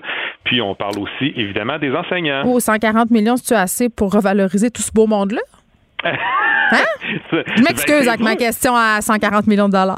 ouais, c'est une bonne question. Euh, ça se décline en quatre axes, là, la, la- la- la- la stratégie, excuse-moi, du, euh, du Ouais. ministère. Euh, Il y a deux axes dans lesquels on a mis beaucoup plus d'argent. Euh, il y a l'axe que je trouve intéressant quand même qui s'appelle les actions de valorisation à l'échelle locale. C'est quoi? Donc, ben, en fait, c'est essayer de donner aux organismes scolaires des moyens pour valoriser leur personnel. Fait que c'est un peu, je trouve ça intéressant parce qu'on vient décentraliser un peu les actions. C'est pas juste le ministère ou le gouvernement qui vient prendre en charge ces actions-là, mais on dit au milieu, euh, si vous avez des bonnes idées, si vous avez des, des, choses que vous voulez mettre en place, ben on a de l'argent pour vous autres, puis on est prêt à vous appuyer, on va soutenir vos actions locales de valorisation. Fait que je pense qu'on peut voir euh, émerger de belles idées à grandeur de Québec, euh, du Québec, excuse-moi, puis peut-être qu'il y aura des, des, centres de services scolaires ou des écoles privées qui auront des meilleures idées que d'autres, puis on, on pourra s'inspirer de ces bonnes idées-là, puis les développer. Puis en français, Sylvain, ça veut dire peut-être plus d'autonomie pour certains établissements parce que souvent, j'ai l'impression que c'est tellement compliqué. Puis ça, on l'a vu beaucoup pendant la pandémie. Là. Puis ça, je vais être curieuse de t'entendre là-dessus. L'espèce de machine scolaire là, des profs qui parfois veulent penser en dehors de la boîte, mettre des initiatives en place, des directions d'école aussi, hein, des travailleurs spécialisés aussi, puis se butent un peu à, l'appareil euh, bureaucratique. Est-ce que euh, ces actions-là de valorisation à l'échelle locale vont venir, entre guillemets, faciliter tout ce processus-là? Ben, je l'espère, c'est ce qu'on souhaite. oui. Et c'est ce qu'on souhaite. Une approche top-down euh, en bon français, euh, c'est rarement gagnant, puis on a une fâcheuse tendance d'avoir une approche de ce genre-là. Mm. Quand je dis top-down, c'est de partir du ministère de l'Éducation, d'envoyer les directives dans les centres de services scolaires, puis ensuite déployer ça dans les écoles. Euh, de temps en temps, il faudrait que ça marche un petit peu dans le sens inverse, tu vois. Donc, s'inspirer de ce qui se fait dans certaines écoles, dans certains milieux, puis ensuite de ça, que ça remonte vers euh, le haut, si tu veux, puis qu'on on prenne prennent bonne note de ce qui se passe sur le terrain. Fait que je pense que le fait, l'initiative est louable, tu sais, dans le sens où on veut soutenir les actions locales. Puis je pense que si on donne les, moyens euh, de leurs ambitions mm. à certains centres de services scolaires, puis à certaines écoles, je pense qu'on peut avoir des, belles et bonnes surprises. Les gens sur le terrain, je pense qu'ils sont prêts à valoriser la profession. Je pense mm. qu'il y a des gens qui ont des excellentes idées, donc allons-y là. Bon, tu le dis, c'est une stratégie en quatre axes, le deuxième étant le développement professionnel. Exact. Il y a beaucoup d'argent aussi pour le développement professionnel. On peut pas être contre la vertu, mais j'ai hâte de voir comment ça va se répercuter sur le terrain, dans le sens où c'est bien beau parler de développement professionnel, mais encore faut-il savoir quand est-ce qu'il va se faire ce développement-là. C'est quoi? Ça serait quoi? Tu peux te donner des exemples, mettons? Ben, il y a pas. Ben, en fait, il y a, y, a, sept actions à peu près là, dans, ce, dans cette taxe-là. Euh, mais tu sais, on parle, ben, c'est très vague. Hein, soutenir le développement professionnel. Bon, ben, bon, on veut me soutenir pour que je me développe. mais toi, comme prof, Sylvain, tu aurais besoin de quoi? Ben, moi, je pense qu'un prof, c'est un apprenant permanent. Je pense qu'un prof devrait, tout au long de sa vie, être formé. Euh, on va s'entendre qu'un certain laisser-aller là-dessus. Là. Puis là, ben, là, un petit pilote automatique? Ben, je voudrais pas tomber dans, un, dans une contradiction patronale syndicale, là, mais dans le sens où euh, au syndicat, on va souvent marteler l'autonomie professionnelle. Fait que c'est au prof à décider s'il doit se former. C'est au prof à décider de sa formation. je, suis, je suis d'accord avec ça. On a fait un pas il y a quelques années là, avec la loi 40. maintenant, il y a un certain nombre d'heures obligatoires de formation. Euh, mais ça n'existait pas il n'y a pas si longtemps. Là. Fait que tu vois qu'il y a un peu de chemin à parcourir. Mm. Puis moi, je suis prêt à me former, puis je pense que c'est important, mais je vais le faire le soir, les fins de semaine. si je le fais pendant le jour, qui va me remplacer? Là, on tourne ben, ça sera pas moi, euh, en tout cas, Sylvain, ça, je, peux te le garantir. on va travailler l'image des profs aussi, la reconnaissance publique. Oui, exactement. Faire rayonner, encourager des modèles inspirants, faire briller le personnel scolaire. Bon, ça, on peut pas être contre la vertu. Fait que je pense que c'est des bonnes idées. On verra ce que ça va donner le but, c'est toujours d'attirer euh, des gens dans le métier parce qu'on manque de personnel. Donc, est-ce que ça aura une, un impact positif, on l'espère. Fait que on mm. verra à l'usure, mais bon, c'est pas, on peut pas être contre la vertu. Hein? Suivi et évaluation. Ça, c'est le quatrième axe dont tu voulais parler. Ouais, moi, j'ai hâte de voir. il y avait là-dessus, bon, il y a trois actions différentes. Il y en a une de mesurer la satisfaction professionnelle du personnel scolaire. J'ai hâte, de voir ce qui va ressortir de ça. Euh, tu sais, moi, je, vois, là, j'ai deux collègues que j'estime qui ont quitté la profession, là, il n'y a pas si longtemps, des gens dans la quarantaine. Donc, on parle pas de jeunes profs ici. Euh, bon, pour, pour des raisons où ils veulent explorer autre chose, mais tu sais, qui se font répondre qu'ils doivent, qu'un sans solde est impossible pour eux, qu'ils doivent démissionner je suis pas sûr. Il n'y a pas de flexibilité, c'est ce que tu me dis. Non, il n'y a pas de flexibilité. Moi, il me semble quand tu es en pénurie de main-d'œuvre puis que tu as quelqu'un qui fait le travail comme il faut puis qui dit je vais aller voir ailleurs, tu lui offres la porte ouverte légèrement pour lui dire ben si tu reviens puis que t'aimes pas ça, on va te prendre à, bras ouverts, plutôt que de dire ben gars, si tu veux t'en aller, va-t'en, on ne peut plus jamais te revoir. Il y a un peu il y a un peu de travail à faire au niveau des ressources humaines dans plusieurs centres de services scolaires. Euh, ça, on pourra en reparler, c'est un sujet qui, est intéressant, euh, mais j'ai hâte de voir ce que ça va donner la mesure de la satisfaction professionnelle. Ça, ça m'intrigue. Bon, on verra si toutes ces belles recommandations, plans stratégiques vont se concrétiser dans le vrai monde, parce que c'est un peu toujours ça le problème avec ces grands plans-là qui se placent sur plusieurs années. Merci, Sylvain. Ça m'a fait plaisir, Geneviève. Geneviève Peterson. Brillante et éloquente, elle expose toutes les facettes de l'actualité. Cube Radio. Cube Radio. En direct à LCN. Il est 14h30. Geneviève Peterson est avec nous depuis les studios de Cube Radio. Bonjour Geneviève. Salut Raymond. C'est une autre euh, histoire épouvantable. On apprenait en fin de semaine dans un texte du Devoir que des femmes ukrainiennes qui tentent de trouver refuge quelque part dans le monde doivent composer avec des gens qui essaient de les accueillir, mais pour les mauvaises raisons.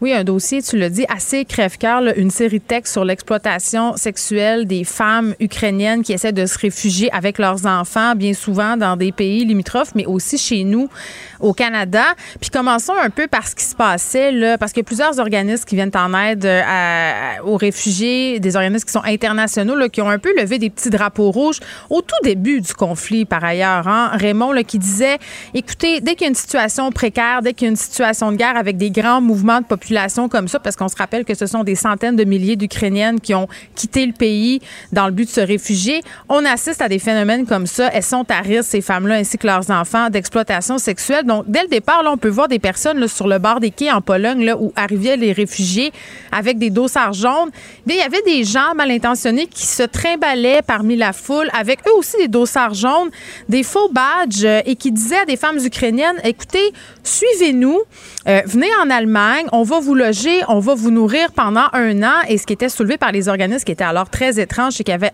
par ailleurs à cette époque-là des liaisons ferroviaires gratuites vers l'Allemagne. Donc, ce qu'on soupçonne, c'est que ces hommes-là étaient des, des personnes mal intentionnées qui voulaient diriger ces femmes-là vers des systèmes d'exploitation sexuelle. Puis sur Internet, Bon, malheureusement, à ce moment-là, on pouvait trouver tout plein de conseils pour attirer, amener les femmes ukrainiennes à habiter chez nous. Si on était un homme qui, si on désirait avoir des services sexuels de ces femmes-là, on essayait de nous donner des conseils pour le faire. Donc ça, ça, se passait. Puis par ailleurs, un, un truc qu'on apprenait dans le devoir que j'ai trouvé assez particulier. Pour vrai, je ne sais pas qu'est-ce que ça dit de nous, Raymond, comme société, mais au, moment où cette guerre-là a éclaté entre la Russie, où la Russie a, fait euh, envahir l'Ukraine, les recherches sur les sites pornographiques sur les femmes ukrainiennes ou euh, des recherches pour trouver de la pornographie ukrainienne ont explosé. Et ça, euh, j'ai trouvé ça particulièrement dégueulasse parce que ce fantasme-là de la femme de l'Europe de l'Est, euh, l'espèce de grande blonde aux yeux bleus, euh, la dure, et ça entretient justement toute une série de stéréotypes. Donc ça, c'est pour ce qui se passait là au moment où ce conflit-là a débuté.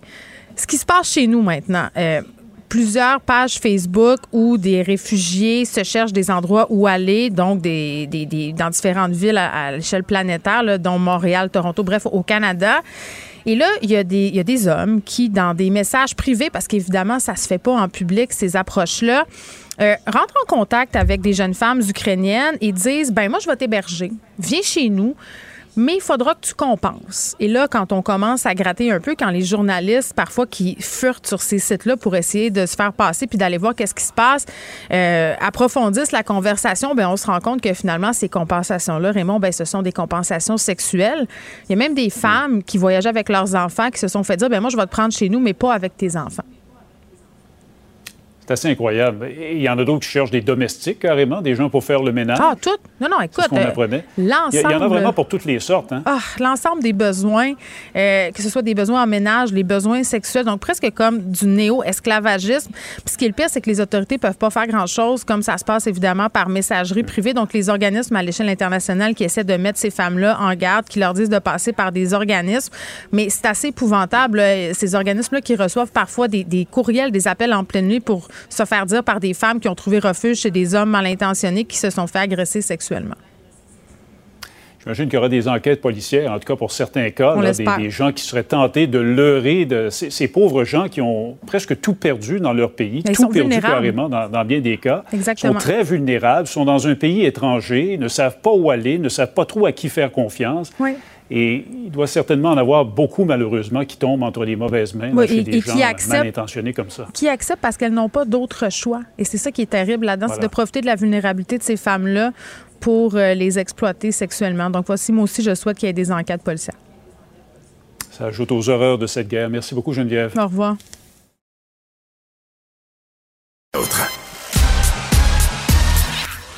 Geneviève Peterson. Elle est aussi passionnée quand elle parle de religion que de littérature. Elle saisit tous les enjeux et en parle ouvertement.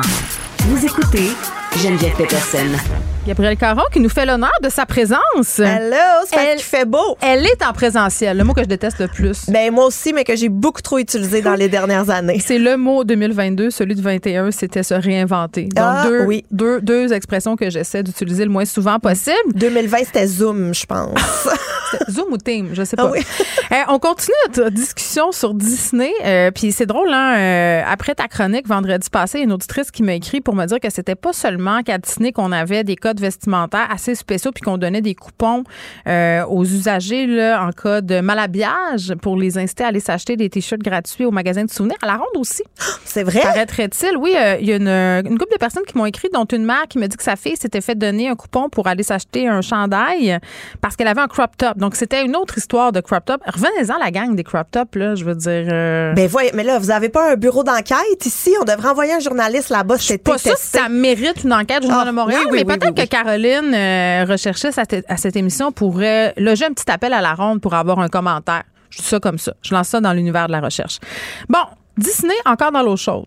Ben oui. Alors euh, là, cette fois-ci, on est à Disney Paris. OK. Euh, Merci de le préciser. C'est très important. Comme si ça changeait quelque chose, là. Mais on est à Disney Paris et euh, il y a une demande en mariage qui a lieu. C'est super mignon. C'est très classique. Là. La femme est debout. L'homme s'agenouille devant elle. Sont-ils devant le château, le fameux château? je, on voit pas très bien dans la vidéo, mais je vais dire oui. OK. Mais je suis pas très sûre. Ben, parce que, oui, parce que ça, c'est plus beau. Ben oui, tout le monde a le visuel. Puis évidemment, c'est filmé parce que c'est une demande en mariage surprise. Donc, euh, on veut garder les images de ça. Il y a même des gens autour, tu sais, qui sont des inconnus, mais qui assistent, qui applaudissent, qui font des oh, oh, oh. C'est donc bien magnifique. Bref, jusque-là, tout va bien. La plus belle journée de la vie de ces deux humains. Monsieur se met à genoux, ouvre l'écran et là, Geneviève? L'écran de la bague. L'écran, euh, oui, La, la, petite boîte en velours noir contenant une bague avec un diamant. Et là, sorti de nulle part, il y a un employé de Disney qui porte des oreilles de Minnie Mouse, je veux juste le préciser, qui sort honnêtement de nulle Il sort du buisson, le gars, là. Genre, là. Pour vrai, j'ai aucune idée par où il est arrivé, mais euh, c'est soit qui est sorti du buisson ou qui est juste droppé d'un hélicoptère, là. C'est ou il trappe dans le plancher.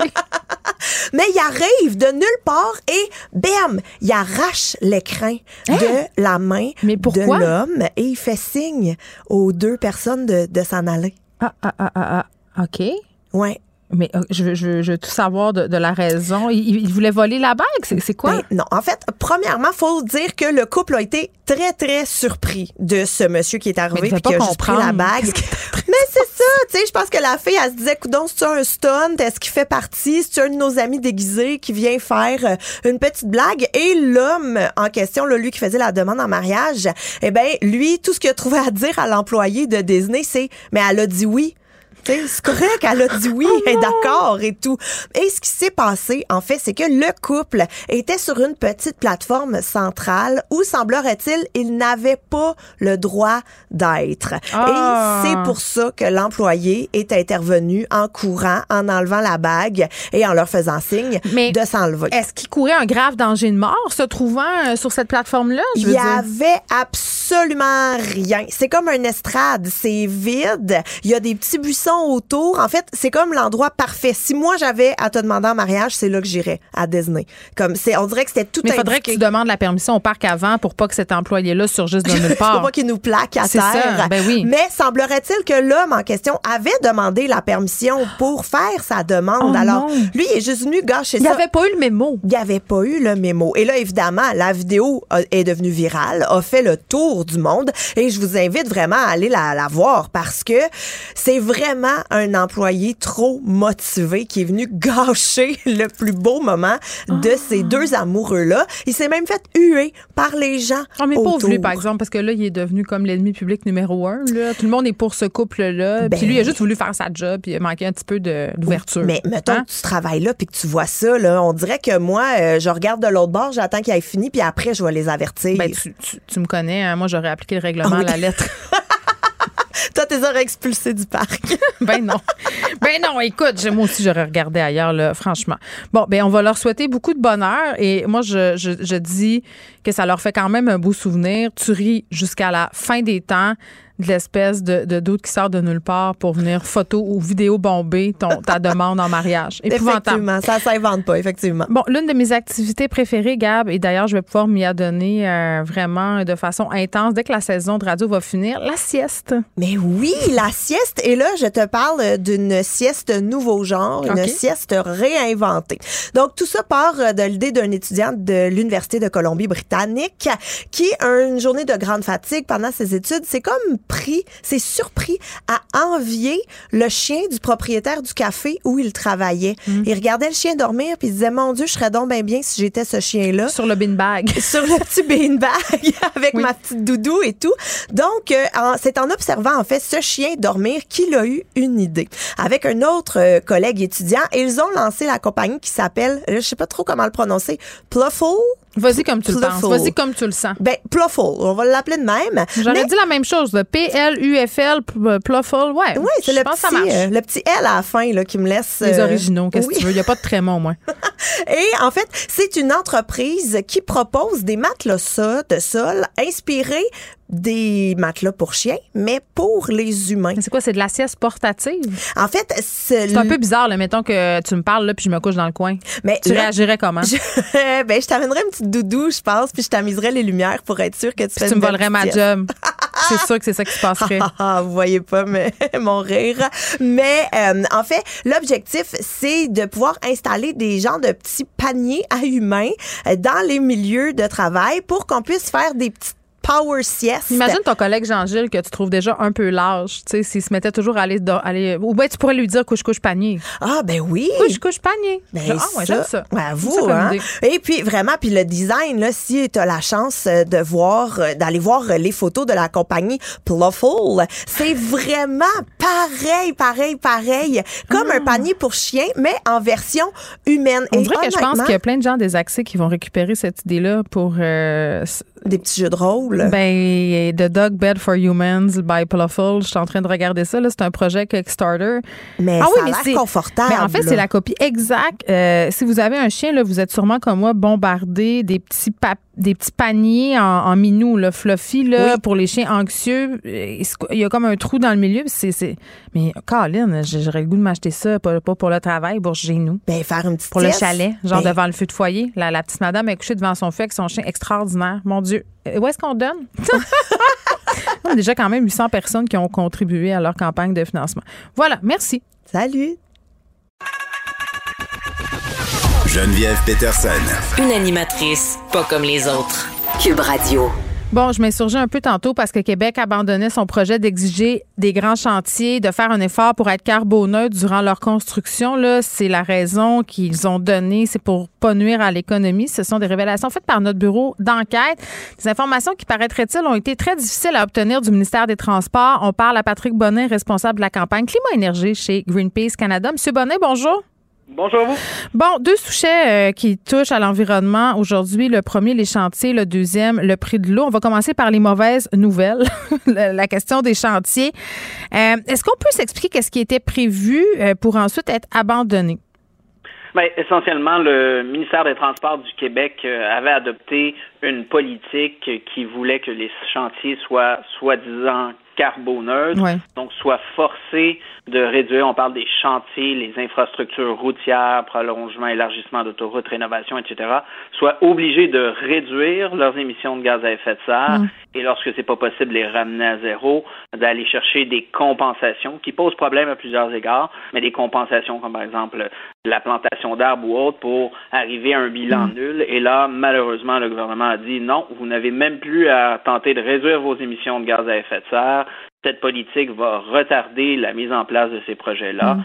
Vous avez raison de dire que oui, l'économie est en train de l'emporter sur l'environnement ici, très clairement. Oui, puis en même temps, euh, plusieurs commentateurs politiques disaient que euh, c'était des promesses qui avaient été faites pour nous faire passer le projet du troisième lien. Entre autres, vous avez dit des projets supposément carboneux. J'ai envie de vous entendre là-dessus. Est-ce que ça se peut un projet, une grande construction carboneutre au Québec? Ben, ça se peut, dépendamment du type de construction. Quand on parle d'infrastructures routières, d'élargissement d'autoroutes, d'allongement de construction d'un tunnel bitube, appelez-le comme vous voulez, euh, évidemment, ça ne se peut pas quand on regarde l'ensemble du projet. Là, l'ensemble du projet, c'est de regarder tous les, toutes les émissions produites lors de la production, par exemple, du ciment. Avec le REM, quand on regardait les émissions liées à la production du ciment, ça l'augmentait de neuf fois les émissions de gaz à effet de serre du projet. Donc, c'était bien mm. plus polluant que tous les véhicules qu'on retirait de la route. C'est la même chose pour n'importe quel projet d'infrastructure, pour le bitube, le troisième lien, etc. Il faut voir aussi les émissions liées à l'augmentation, par exemple, de la capacité routière. Est-ce qu'un nouveau projet, une nouvelle autoroute, un élargissement favorise l'auto solo et favorise aussi une augmentation des émissions de gaz à effet de serre? Ça, il faut le calculer. Et ultimement, ben, il faut réduire les émissions, vous le savez. Donc, l'idée de planter des arbres, par exemple, pour réduire les émissions qu'on ne serait pas capable d'enlever lors de la rénovation ou construction, ben, il y a plusieurs enjeux avec ça. Vous plantez un arbre, ça va prendre une centaine d'années avant qu'il recapte tout ce CO2-là qui va hmm. avoir été émis. Oui, mais attendez, on, va en reparler de la, de la compensation. Je veux qu'on revienne sur les raisons qui nous ont été données, M. Bonin, le, le, gouvernement qui a justifié cette décision-là avec l'argument économique. C'est toujours ce qu'on met de l'avant quand on veut opposer environnement puis développement. Là. Euh, est-ce qu'on peut réellement changer notre empreinte environnementale si on continue d'opposer économie et environnement?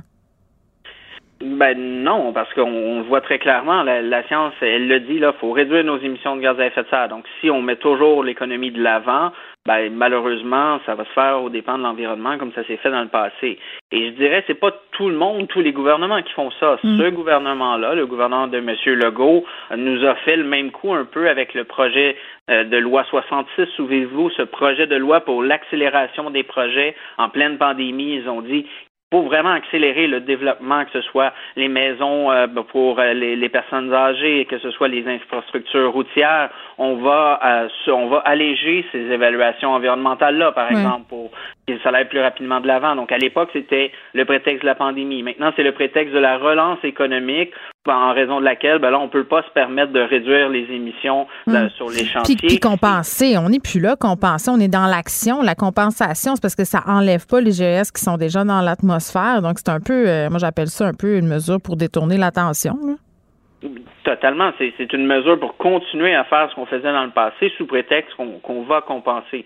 Hmm. Là, il faut réduire les émissions et oui, il faut en planter des arbres. Oui, il faut, faut faire les deux en même temps faire les deux. Il faut plus faire une chose et dire, ah, écoutez, plus tard, on plantera des arbres et on verra s'ils resteront en place, s'ils brûleront pas, si par exemple il n'y aura pas d'infestation. Et encore une fois, il faut, on ne peut même plus couper de nouvelles hmm. forêts ou faire de la déforestation. Il faut augmenter la captation du carbone. Il faut réduire les émissions. Et les grandes entreprises, plusieurs gouvernements aussi tentent de nous faire miroiter l'idée de carboneutralité pour ne rien changer dans l'agir. Oui, c'est un, un beau. Euh, oui, c'est ça, c'est un beau mot valé, c'est une belle expression. Mais en réalité, euh, on voit que c'est pas tellement faisable. En tout cas, pas avec les actions qui sont prises en ce moment. C'est ce que je comprends. Ben, en général, la carboneutralité, c'est euh, souvent pour 2050, par exemple. Tous les gouvernements disent on va être carboneutre en 2050. Ah en 2050, ils vont nous dire c'est en, en 2070. Mhm. Les, entreprises pétrolières, Shell, vous allez mettre de l'essence, ils ont des publicités disant mettez de l'essence carboneutre parce qu'on va planter des arbres. Encore une fois, ça prend 100 ans avant qu'un arbre euh, va être en mesure de capter votre CO2. Est-ce que ces projets-là, en plus, sont additionnels? Est-ce qu'ils s'ajoutent vraiment à des projets qui n'étaient pas déjà en place, par exemple. Est-ce que c'est permanent? Est-ce que la, mettre, euh, planter des arbres, c'est une garantie nécessairement que cet arbre-là va survivre, qu'il n'y mm. aura pas de feu de forêt, par exemple? Et tout ça, pendant ce temps-là, on continue d'émettre des gaz à effet de serre. Ce qu'on sait, c'est que ce qui reste comme peu d'écosystèmes naturels à protéger. Il faut les protéger, garder ce, carbone dans le sol, dans les arbres-là. Il faut augmenter la captation de carbone. Il faut augmenter le nombre d'arbres d'écosystèmes qui captent le CO2. Et ça, c'est pour compenser les émissions du passé. C'est pas pour continuer à polluer encore, parce que vous le voyez, on est en crise climatique, on parle encore une fois d'événements euh, dévastateurs, la tempête de vent qu'on a eu récemment, les sécheresses dans, dans, le bas du fleuve actuellement qui causent des problèmes au niveau euh, de, de l'agriculture, qui en a causé dans les dernières années. Donc, on est déjà dans cette situation-là où on est frappé par des événements extrêmes et arrêtez, s'il vous plaît, de faire ce qu'on appelle du greenwashing, l'éco-blanchiment, en disant on va continuer comme d'habitude, mais on va compenser, alors que clairement, enjeux euh, majeurs avec la compensation. C'est un leurre, une supercherie à plusieurs égards et excusez-moi, mais tous les gouvernements ou presque, même le fédéral, le fédéral le pire, écoutez, c'était le Trans Mountain. On va construire un pipeline de sable bitumineux pour générer de l'argent pour pouvoir utiliser cet argent-là pour faire la transition, planter des arbres c'est l'aberration totale, mais on le voit à plusieurs autres échelles. Le troisième lien, c'est un autre bel exemple. Très bien. Euh, Patrick Bonin, qui est responsable de la campagne climat-énergie chez Greenpeace Canada, on parlait de ce volte-face du gouvernement par rapport au grand chantier qui se devait d'être carboneutre, mais on a maintenant opté pour la compensation, ça c'est pour le dossier des grands constructeurs. Euh, parlons maintenant de ce qui se passe avec l'eau, le gouvernement qui, bon, euh, a décidé de serrer un peu la vis aux entreprises, de vendre l'eau plus chère. On en parle avec Marc Bichet, qui est avocat au Centre québécois du droit de l'environnement. Monsieur Bichet, bonjour. Bonjour. Bon, euh, quand même, là, avant de se liser dans cette idée-là euh, sur à quel point l'eau du Québec est utilisée par des entreprises, on parle ce matin dans la presse l'équivalent de 232 000 piscines olympiques qui seraient pompées chaque année. On utilise l'eau, euh, cette eau-là, de quelle façon? Il y a beaucoup d'usages différents. on, a eu notre dossier devant les tribunaux sur les quantités d'eau prélevées par les entreprises d'embouteillage, mais on peut penser à plusieurs autres secteur industriel, on a les, les, mines, les papetières, etc. On a les agriculteurs, évidemment. Euh, donc, euh, ce n'est pas une utilisation, évidemment, euh, uniforme, là, simple. Donc, justement, l'enjeu des, des redevances, c'est une grande question. Et puis, on pourrait même, à la limite, peut-être se poser la question si on devrait davantage ventiler les différentes redevances exigées par, par le gouvernement pour les différents usages. Oui, parce que, bon, en ce moment, euh, vous l'avez dit, on, mise beaucoup sur l'eau embouteillée. Les, les, entreprises utilisent quand même de grandes quantités d'eau. Moi, je viens du Saguenay, je le disais tantôt, Rio Tinto, euh, qui puise à même ces ressources-là. Il y a le tarif sur l'électricité aussi. Mais si on revient à ce projet de loi-là, euh, M. Bichat, qui en pratique serait seulement mis en place par le prochain gouvernement, donc suite aux élections de cet automne, l'idée de les augmenter, ces redevances-là, est-ce que euh, le Québec se fait avoir en regardant ce qui, ce, qui, ce qui est en place en ce moment? Autrement dit, en se basant sur le chiffre de maintenant, parce que si on regarde les chiffres qui sont avancés par la presse, ça revient par euh, quelque chose comme à 12 piastres par piscine olympique. Donc, c'est pas, pas très cher payé, là. C'est sûr que la question de, des redevances, euh, c'est une question qui, est très pertinente maintenant. On ne les a pas modifiées depuis euh, qu'on a instauré ce système dans mm. l'an 2010. Euh, donc, ça fait quand même une bonne douzaine d'années. Et puis, on, quand on se compare à certaines autres juridictions, on voit qu'il y en a qui réclament beaucoup plus pour les, les, quantités d'eau qui sont prélevées. Alors, oui, certainement, on devrait, je pense, s'intéresser de près à cette question et voir à la hausse les redevances. Mm-hmm. Après ça, vous avez tout à fait raison que euh, quand on sait que les pressions s'en vont en augmentant, quand on sait qu'avec les changements climatiques notamment, ce sont des, problèmes qui vont s'aggraver, on devrait certainement non seulement euh, prendre en compte la situation actuelle, mais se projeter évidemment dans l'avenir. Dans le futur. Oui, tout à fait. Oui. Euh, Bon, on regarde ça puis on se dit c'est une bonne nouvelle. Euh, il faut quand même peut-être prendre ça avec un grain de sel parce qu'on a justement on les a pas les chiffres avancés encore, donc on sait pas non plus si ça va être euh, significatif comme hausse. C'est ce que je comprends. Puis là, je veux juste dire, vous, votre organisme, vous, avez des juristes qui sont spécialisés en environnement, vous donnez des services aux citoyens euh, pour les aider peut-être à faire des démarches judiciaires au nom des Québécois auprès notamment du gouvernement. À propos de l'utilisation de notre eau, M. Bichat, vous faites des démarches judiciaires pour rendre public les prélèvements d'eau. Euh, c'est gardé secret par les embouteilleurs. Ils disent, bon, on peut pas révéler parce que c'est un secret commercial. Pourquoi c'est un dossier important selon vous? En fait, euh, selon les, les, règlements, en ce moment, quelqu'un qui prélève 75 000 litres par jour doit déclarer au ministère de l'Environnement combien il en prend. Donc, le ministère détient ces informations, mais quand le public fait une demande d'accès à l'information, par exemple, pour savoir les quantités d'eau prélevées par chaque grand préleveur, l'information lui est refusée, justement, comme vous le mentionnez, au nom du secret commercial. Alors, pour nous, c'est vraiment, honnêtement, une question de, gros bon sens, avec respect, parce que l'eau est une chose commune. Donc, en principe, elle appartient à toutes et tous. Euh, et donc, c'est euh, normal pour nous que le public puisse avoir accès à cette information de ce qu'on fait avec sa mm. ressource. Mais qu'est-ce qu'on pourrait apprendre, mettons, qu'on avait des révélations sur ces prélèvements-là?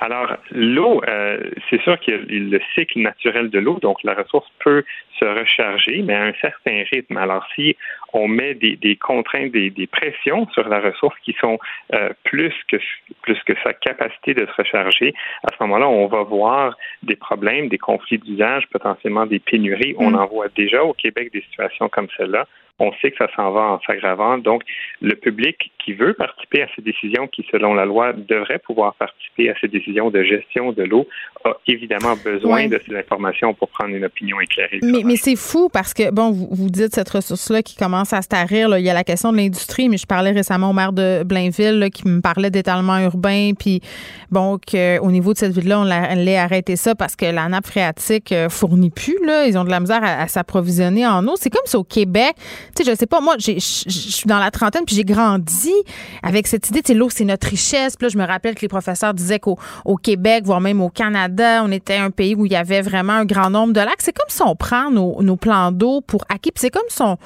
sous-estime l'importance que ces plans d'eau-là peuvent avoir pour, pour notre environnement. on a beaucoup parlé du dossier des algues bleues, mais outre ça, on, on connaît peu, on ne sait pas comment elles se portent, notre eau. Exact. Et, même, je dirais que la, personne moyenne au Québec, on oublie que l'eau est une ressource épuisable. on lave notre entrée, on lave notre auto, on prend des douches de 45 minutes parce qu'on se dit on est le pays de l'eau. Exact. Et, euh, c'est une illusion, en fait, parce que déjà, comme, comme je le mentionne, on, on vit euh, des conflits d'usage, des pénuries, des sécheresses, notamment des agriculteurs qui doivent maintenant euh, irriguer, ce qui est quelque chose qui est quand même relativement nouveau au Québec et, qu'on anticipe qu'il va falloir en, en s'augmentant. Donc, vraiment, ça, ça prend une gestion plus responsable et donc nécessairement plus transparente. OK. Puis dans cette gestion responsable-là, est-ce qu'une piste de solution, ça pourrait être de faire payer l'eau ou de la faire payer à certains moments? Alors, justement, les, les, les, paiements, les redevances, en fait, sur l'eau, euh, c'est une grande question. Il faudrait, j'imagine, euh, déjà avoir un bon portrait de la situation en détail pour voir qui en fait quel usage. Et là, on peut avoir un débat de société sur quels usages, quels usages on veut prioriser. Euh, c'est peut-être beaucoup plus légitime qu'on décide que l'agriculture a un grand besoin et donc on va on va prioriser ça, alors que d'autres usages, je pense par exemple aux, controverses autour de l'eau embouteillée, peut-être que ça on peut décider en société que finalement on, mm. on va moins prioriser cet usage-là et donc on va soit augmenter les redevances ou prendre d'autres moyens. Alors, euh, tout ça, évidemment, ne peut se faire sans une bonne transparence sur euh, la question. Très intéressant, Marc Bouchard. Merci, qui est avocat au Centre québécois du droit de l'environnement, le gouvernement Legault, qui parle de serrer la vis aux entreprises sur les redevances par rapport à l'utilisation de l'eau.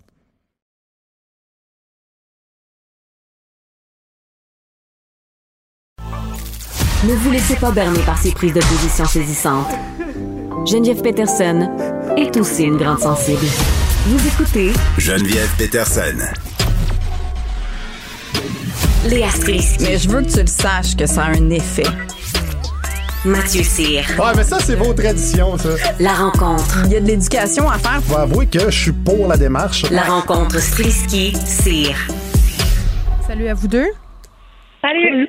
Bon, Mathieu, tu es en Finlande euh, pour ton émission Skate le Monde et là, tu es en amour avec les Finlandais? Oui, je pensais. Euh, tu sais, c'est les pays scandinaves, c'est un peu. Euh, ils l'ont su l'affaire, les Américains, version de la gauche. C'est vrai, c'est comme un mythe. Tout est mieux là-bas, on dirait. Tout est mieux, puis je, voulais que ce soit faux. Je me suis dit, ah, c'est sûr qu'il y a de quoi qui, qui va pas bien, il y a quelque chose que je vais remarquer quelque part. Puis finalement, non. Euh, je veux dire, le, le peuple est accueillant, euh, il y a une belle mixité culturelle, sociale. Et j'ai regardé, tu sais, je me suis dit, OK, puis parce, ça a l'air que c'est le peuple le plus heureux de la planète. Ça fait trois ans de suite que c'est eux. Fait que là, quand on en parle, évidemment, ils se mettent tout à rire, tu sais, mais euh, Je pense que ça vient des cycles. Je pense qu'il y a plusieurs choses. Premièrement, des cycles qui peuvent euh, qui peuvent euh, venir euh, appuyer ce point-là. L'hiver, il n'y a presque pas de clarté. Fait qu'ils sont comme ils restent chez eux, ils bougent pas. Puis quand le soleil arrive, puis bang, directement, c'est l'été qui commence, c'est complètement fou. Comme là, présentement, il est 10h30 du soir, c'est encore le gros soleil dehors, comme s'il était 7 h du soir. Vraiment, fait que ça te revigore l'énergie. Fait que peut-être que c'est ce cycle-là qui explique ça. L'autre chose que j'ai vu, c'est qu'il y a beaucoup de place pour euh, la forme physique. La bonne forme physique et la bonne forme mentale mm. euh, vont de pair ici. J'ai vu des. Écoute, je suis allé dans une école secondaire. En passant, il y a une tradition assez spéciale dans les écoles secondaires ici, quand c'est la, le bal des finissants, t'as les gars qui dansent d'un bord, les filles qui dansent de l'autre, puis les pitchent des fleurs, puis ils ont des chapeaux de capitaine. Ça, j'ai pas ah! ben, moi, j'aime ça. C'est vraiment spécial. Ah, moi aussi, j'aime ça. Puis dans les corridors, ils ont des bars à chin-up. Fait qu'un peu partout, quand tu marches dans les corridors, t'as des bars à chin-up. Attends, attends, dans, dans, les couloirs de l'école, il y a des bars d'entraînement pour faire euh, euh, des chin-up, là.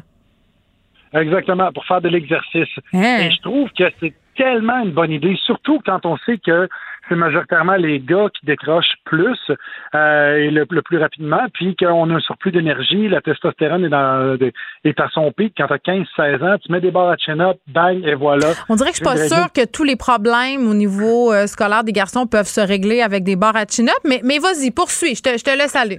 Ben, c'est une piste de solution. Tu sais, les autres ont ça, nous autres, on a le ritalin puis le vivance. Tu sais, chacun sa technique. Ben... Euh... Ouais. je sais. Je Là, tu, cherches la controverse, là, Serge. Je te connais.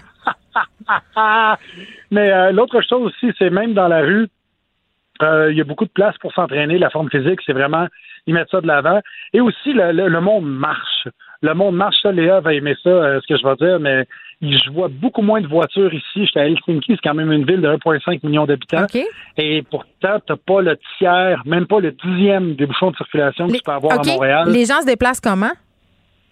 En vélo, en trottinette, et euh, il court, euh, en skateboard, euh, pas mal tout ce qui peut rouler, il embarque là-dessus, puis ça y va. Puis vraiment, c'est super fluide. D'ailleurs, les trottinettes, je pense que ça va arrêter de fonctionner à Montréal parce que le monde les pitchait dans l'eau. ils ont eu le même problème ici, mais ce qu'ils ont fait, c'est qu'ils ont réglementé que tu peux pas utiliser la trottinette après une heure du matin les vendredis et samedis. Ah, pour les gens sous qui manquent de jugement, ça vient de régler le cas. Exactement. C'est vrai ça. Ils ont coupé l'herbe sous le pied à ceux qui pourraient faire les conneries, genre embarquer trois sur une trottinette puis se pitcher dans le fleuve.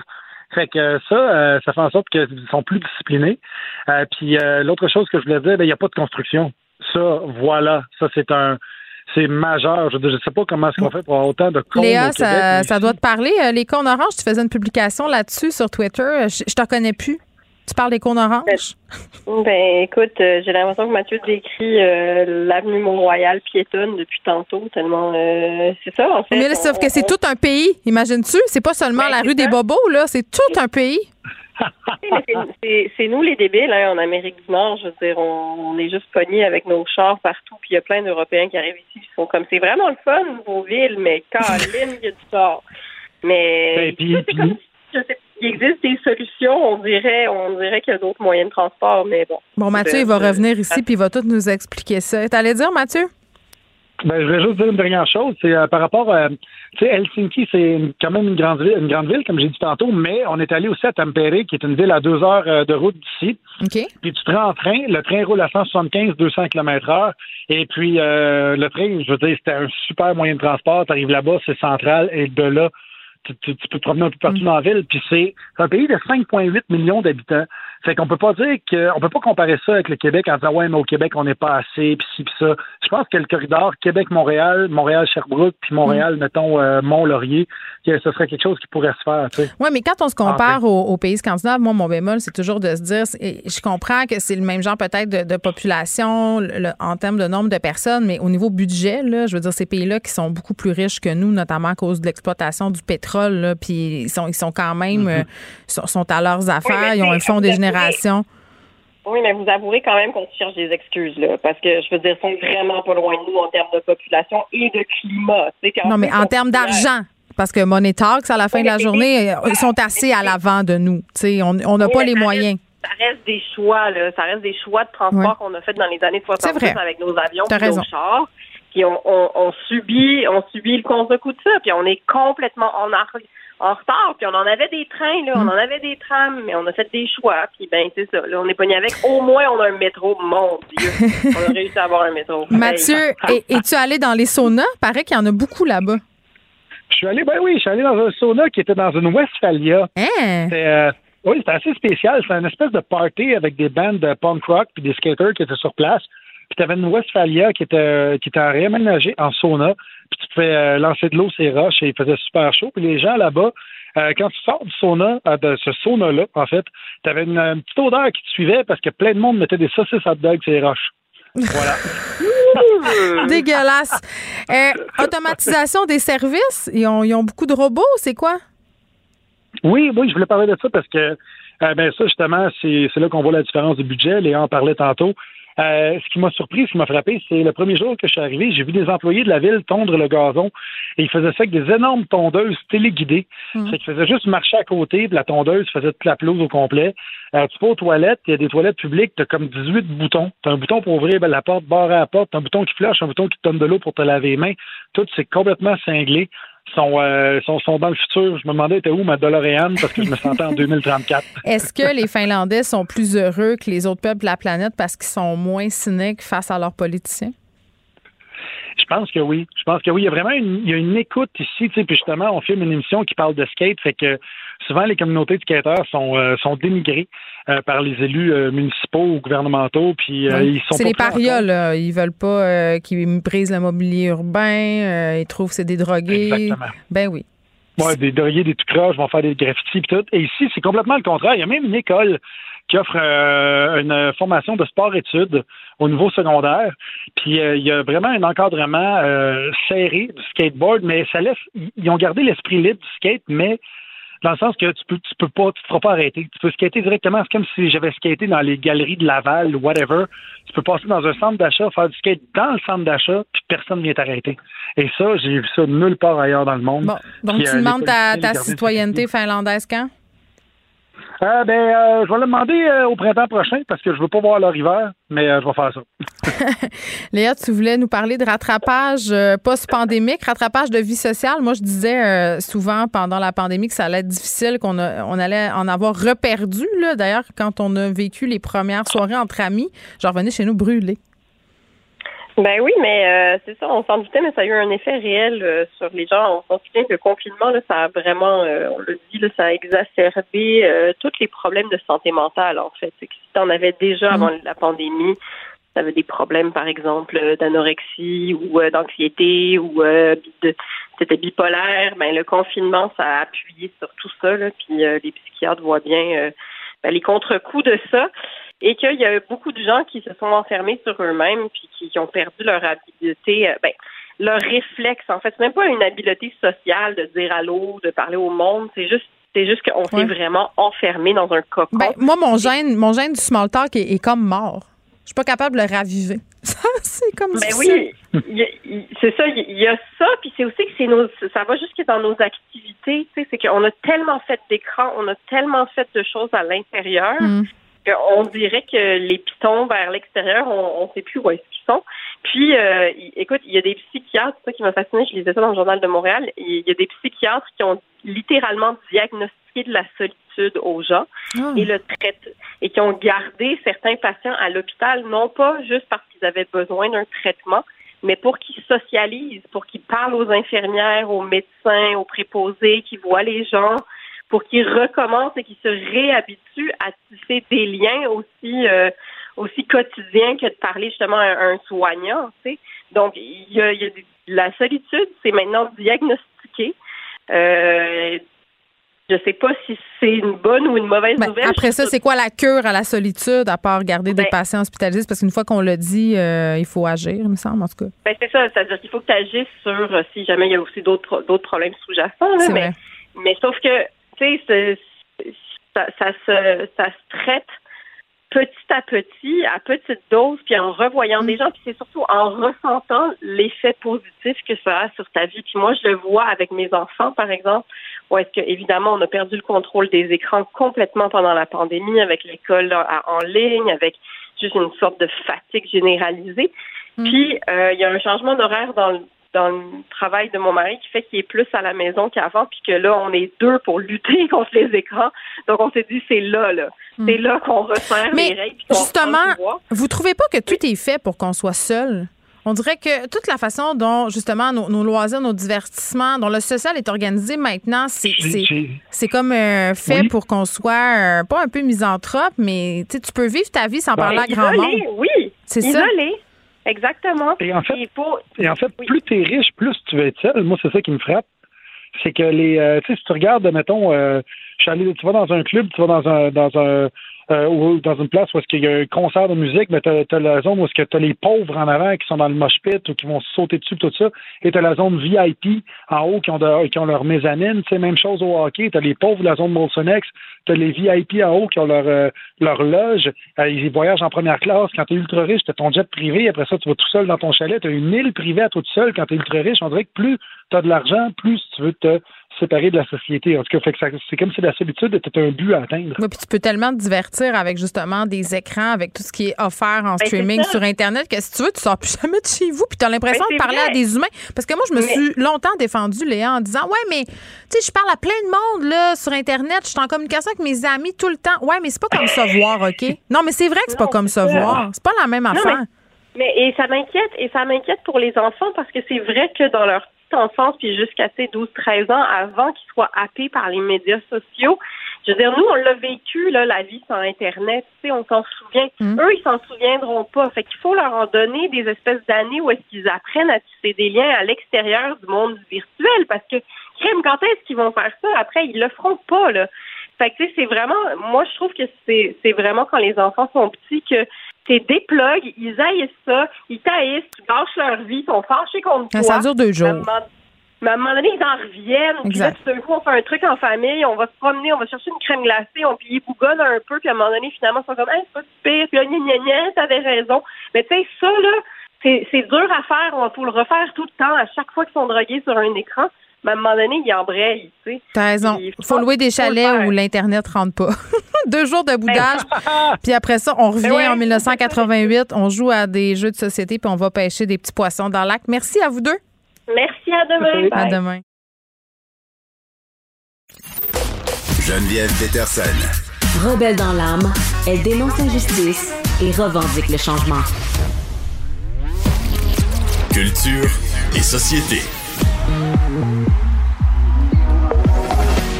Anaïs Gertin-Lacroix. Et là, salut Anaïs.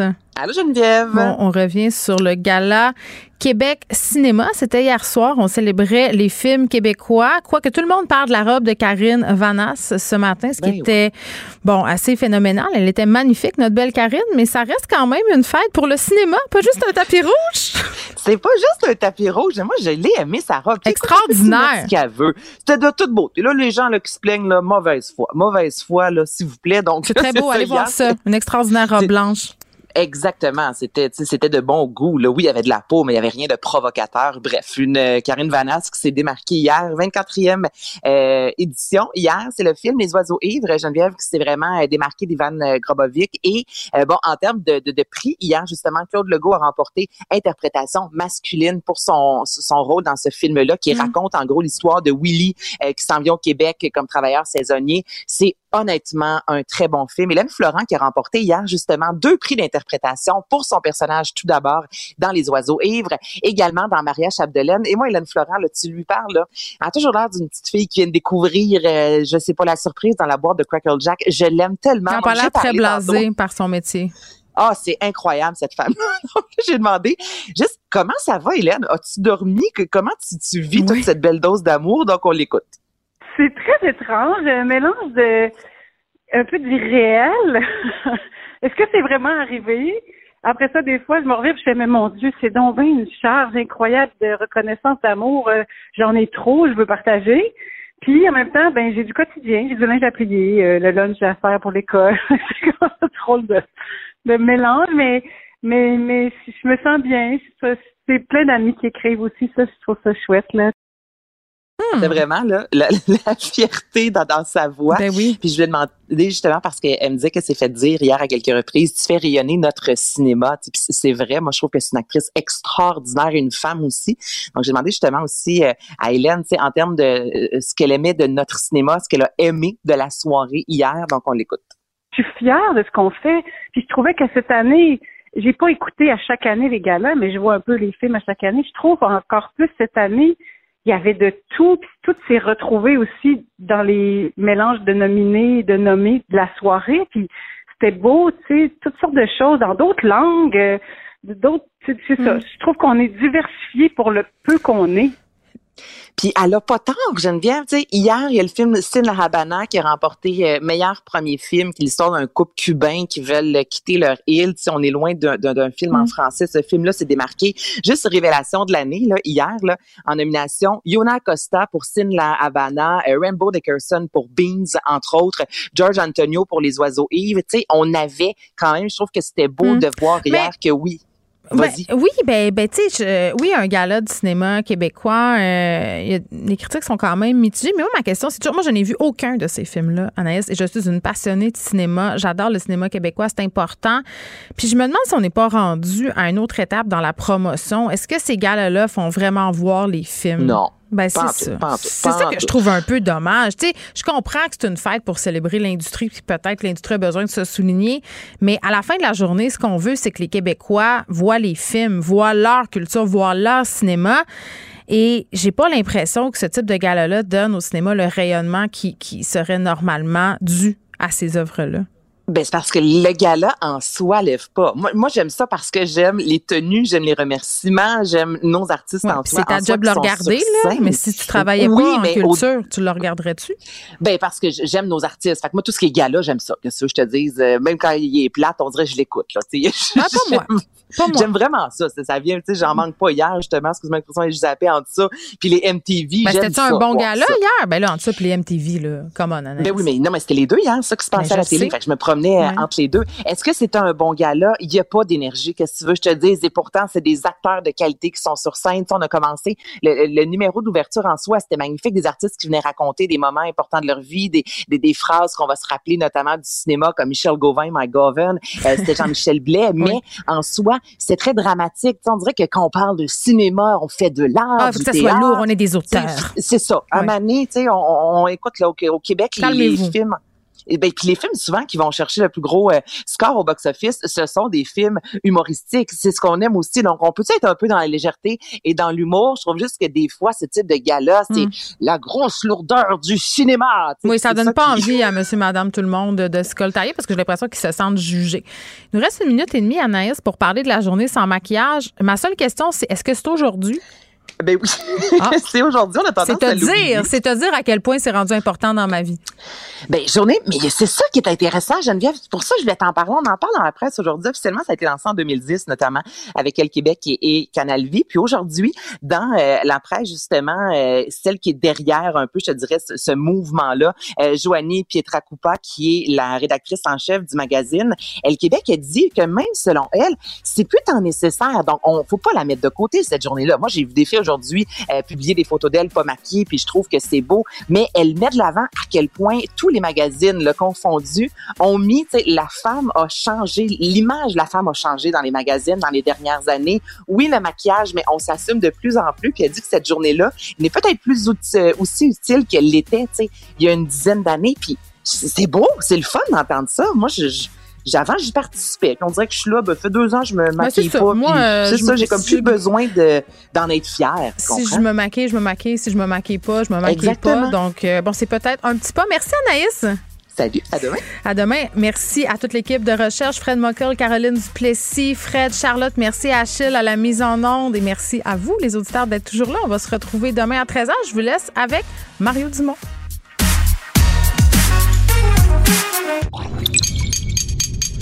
Cube Radio.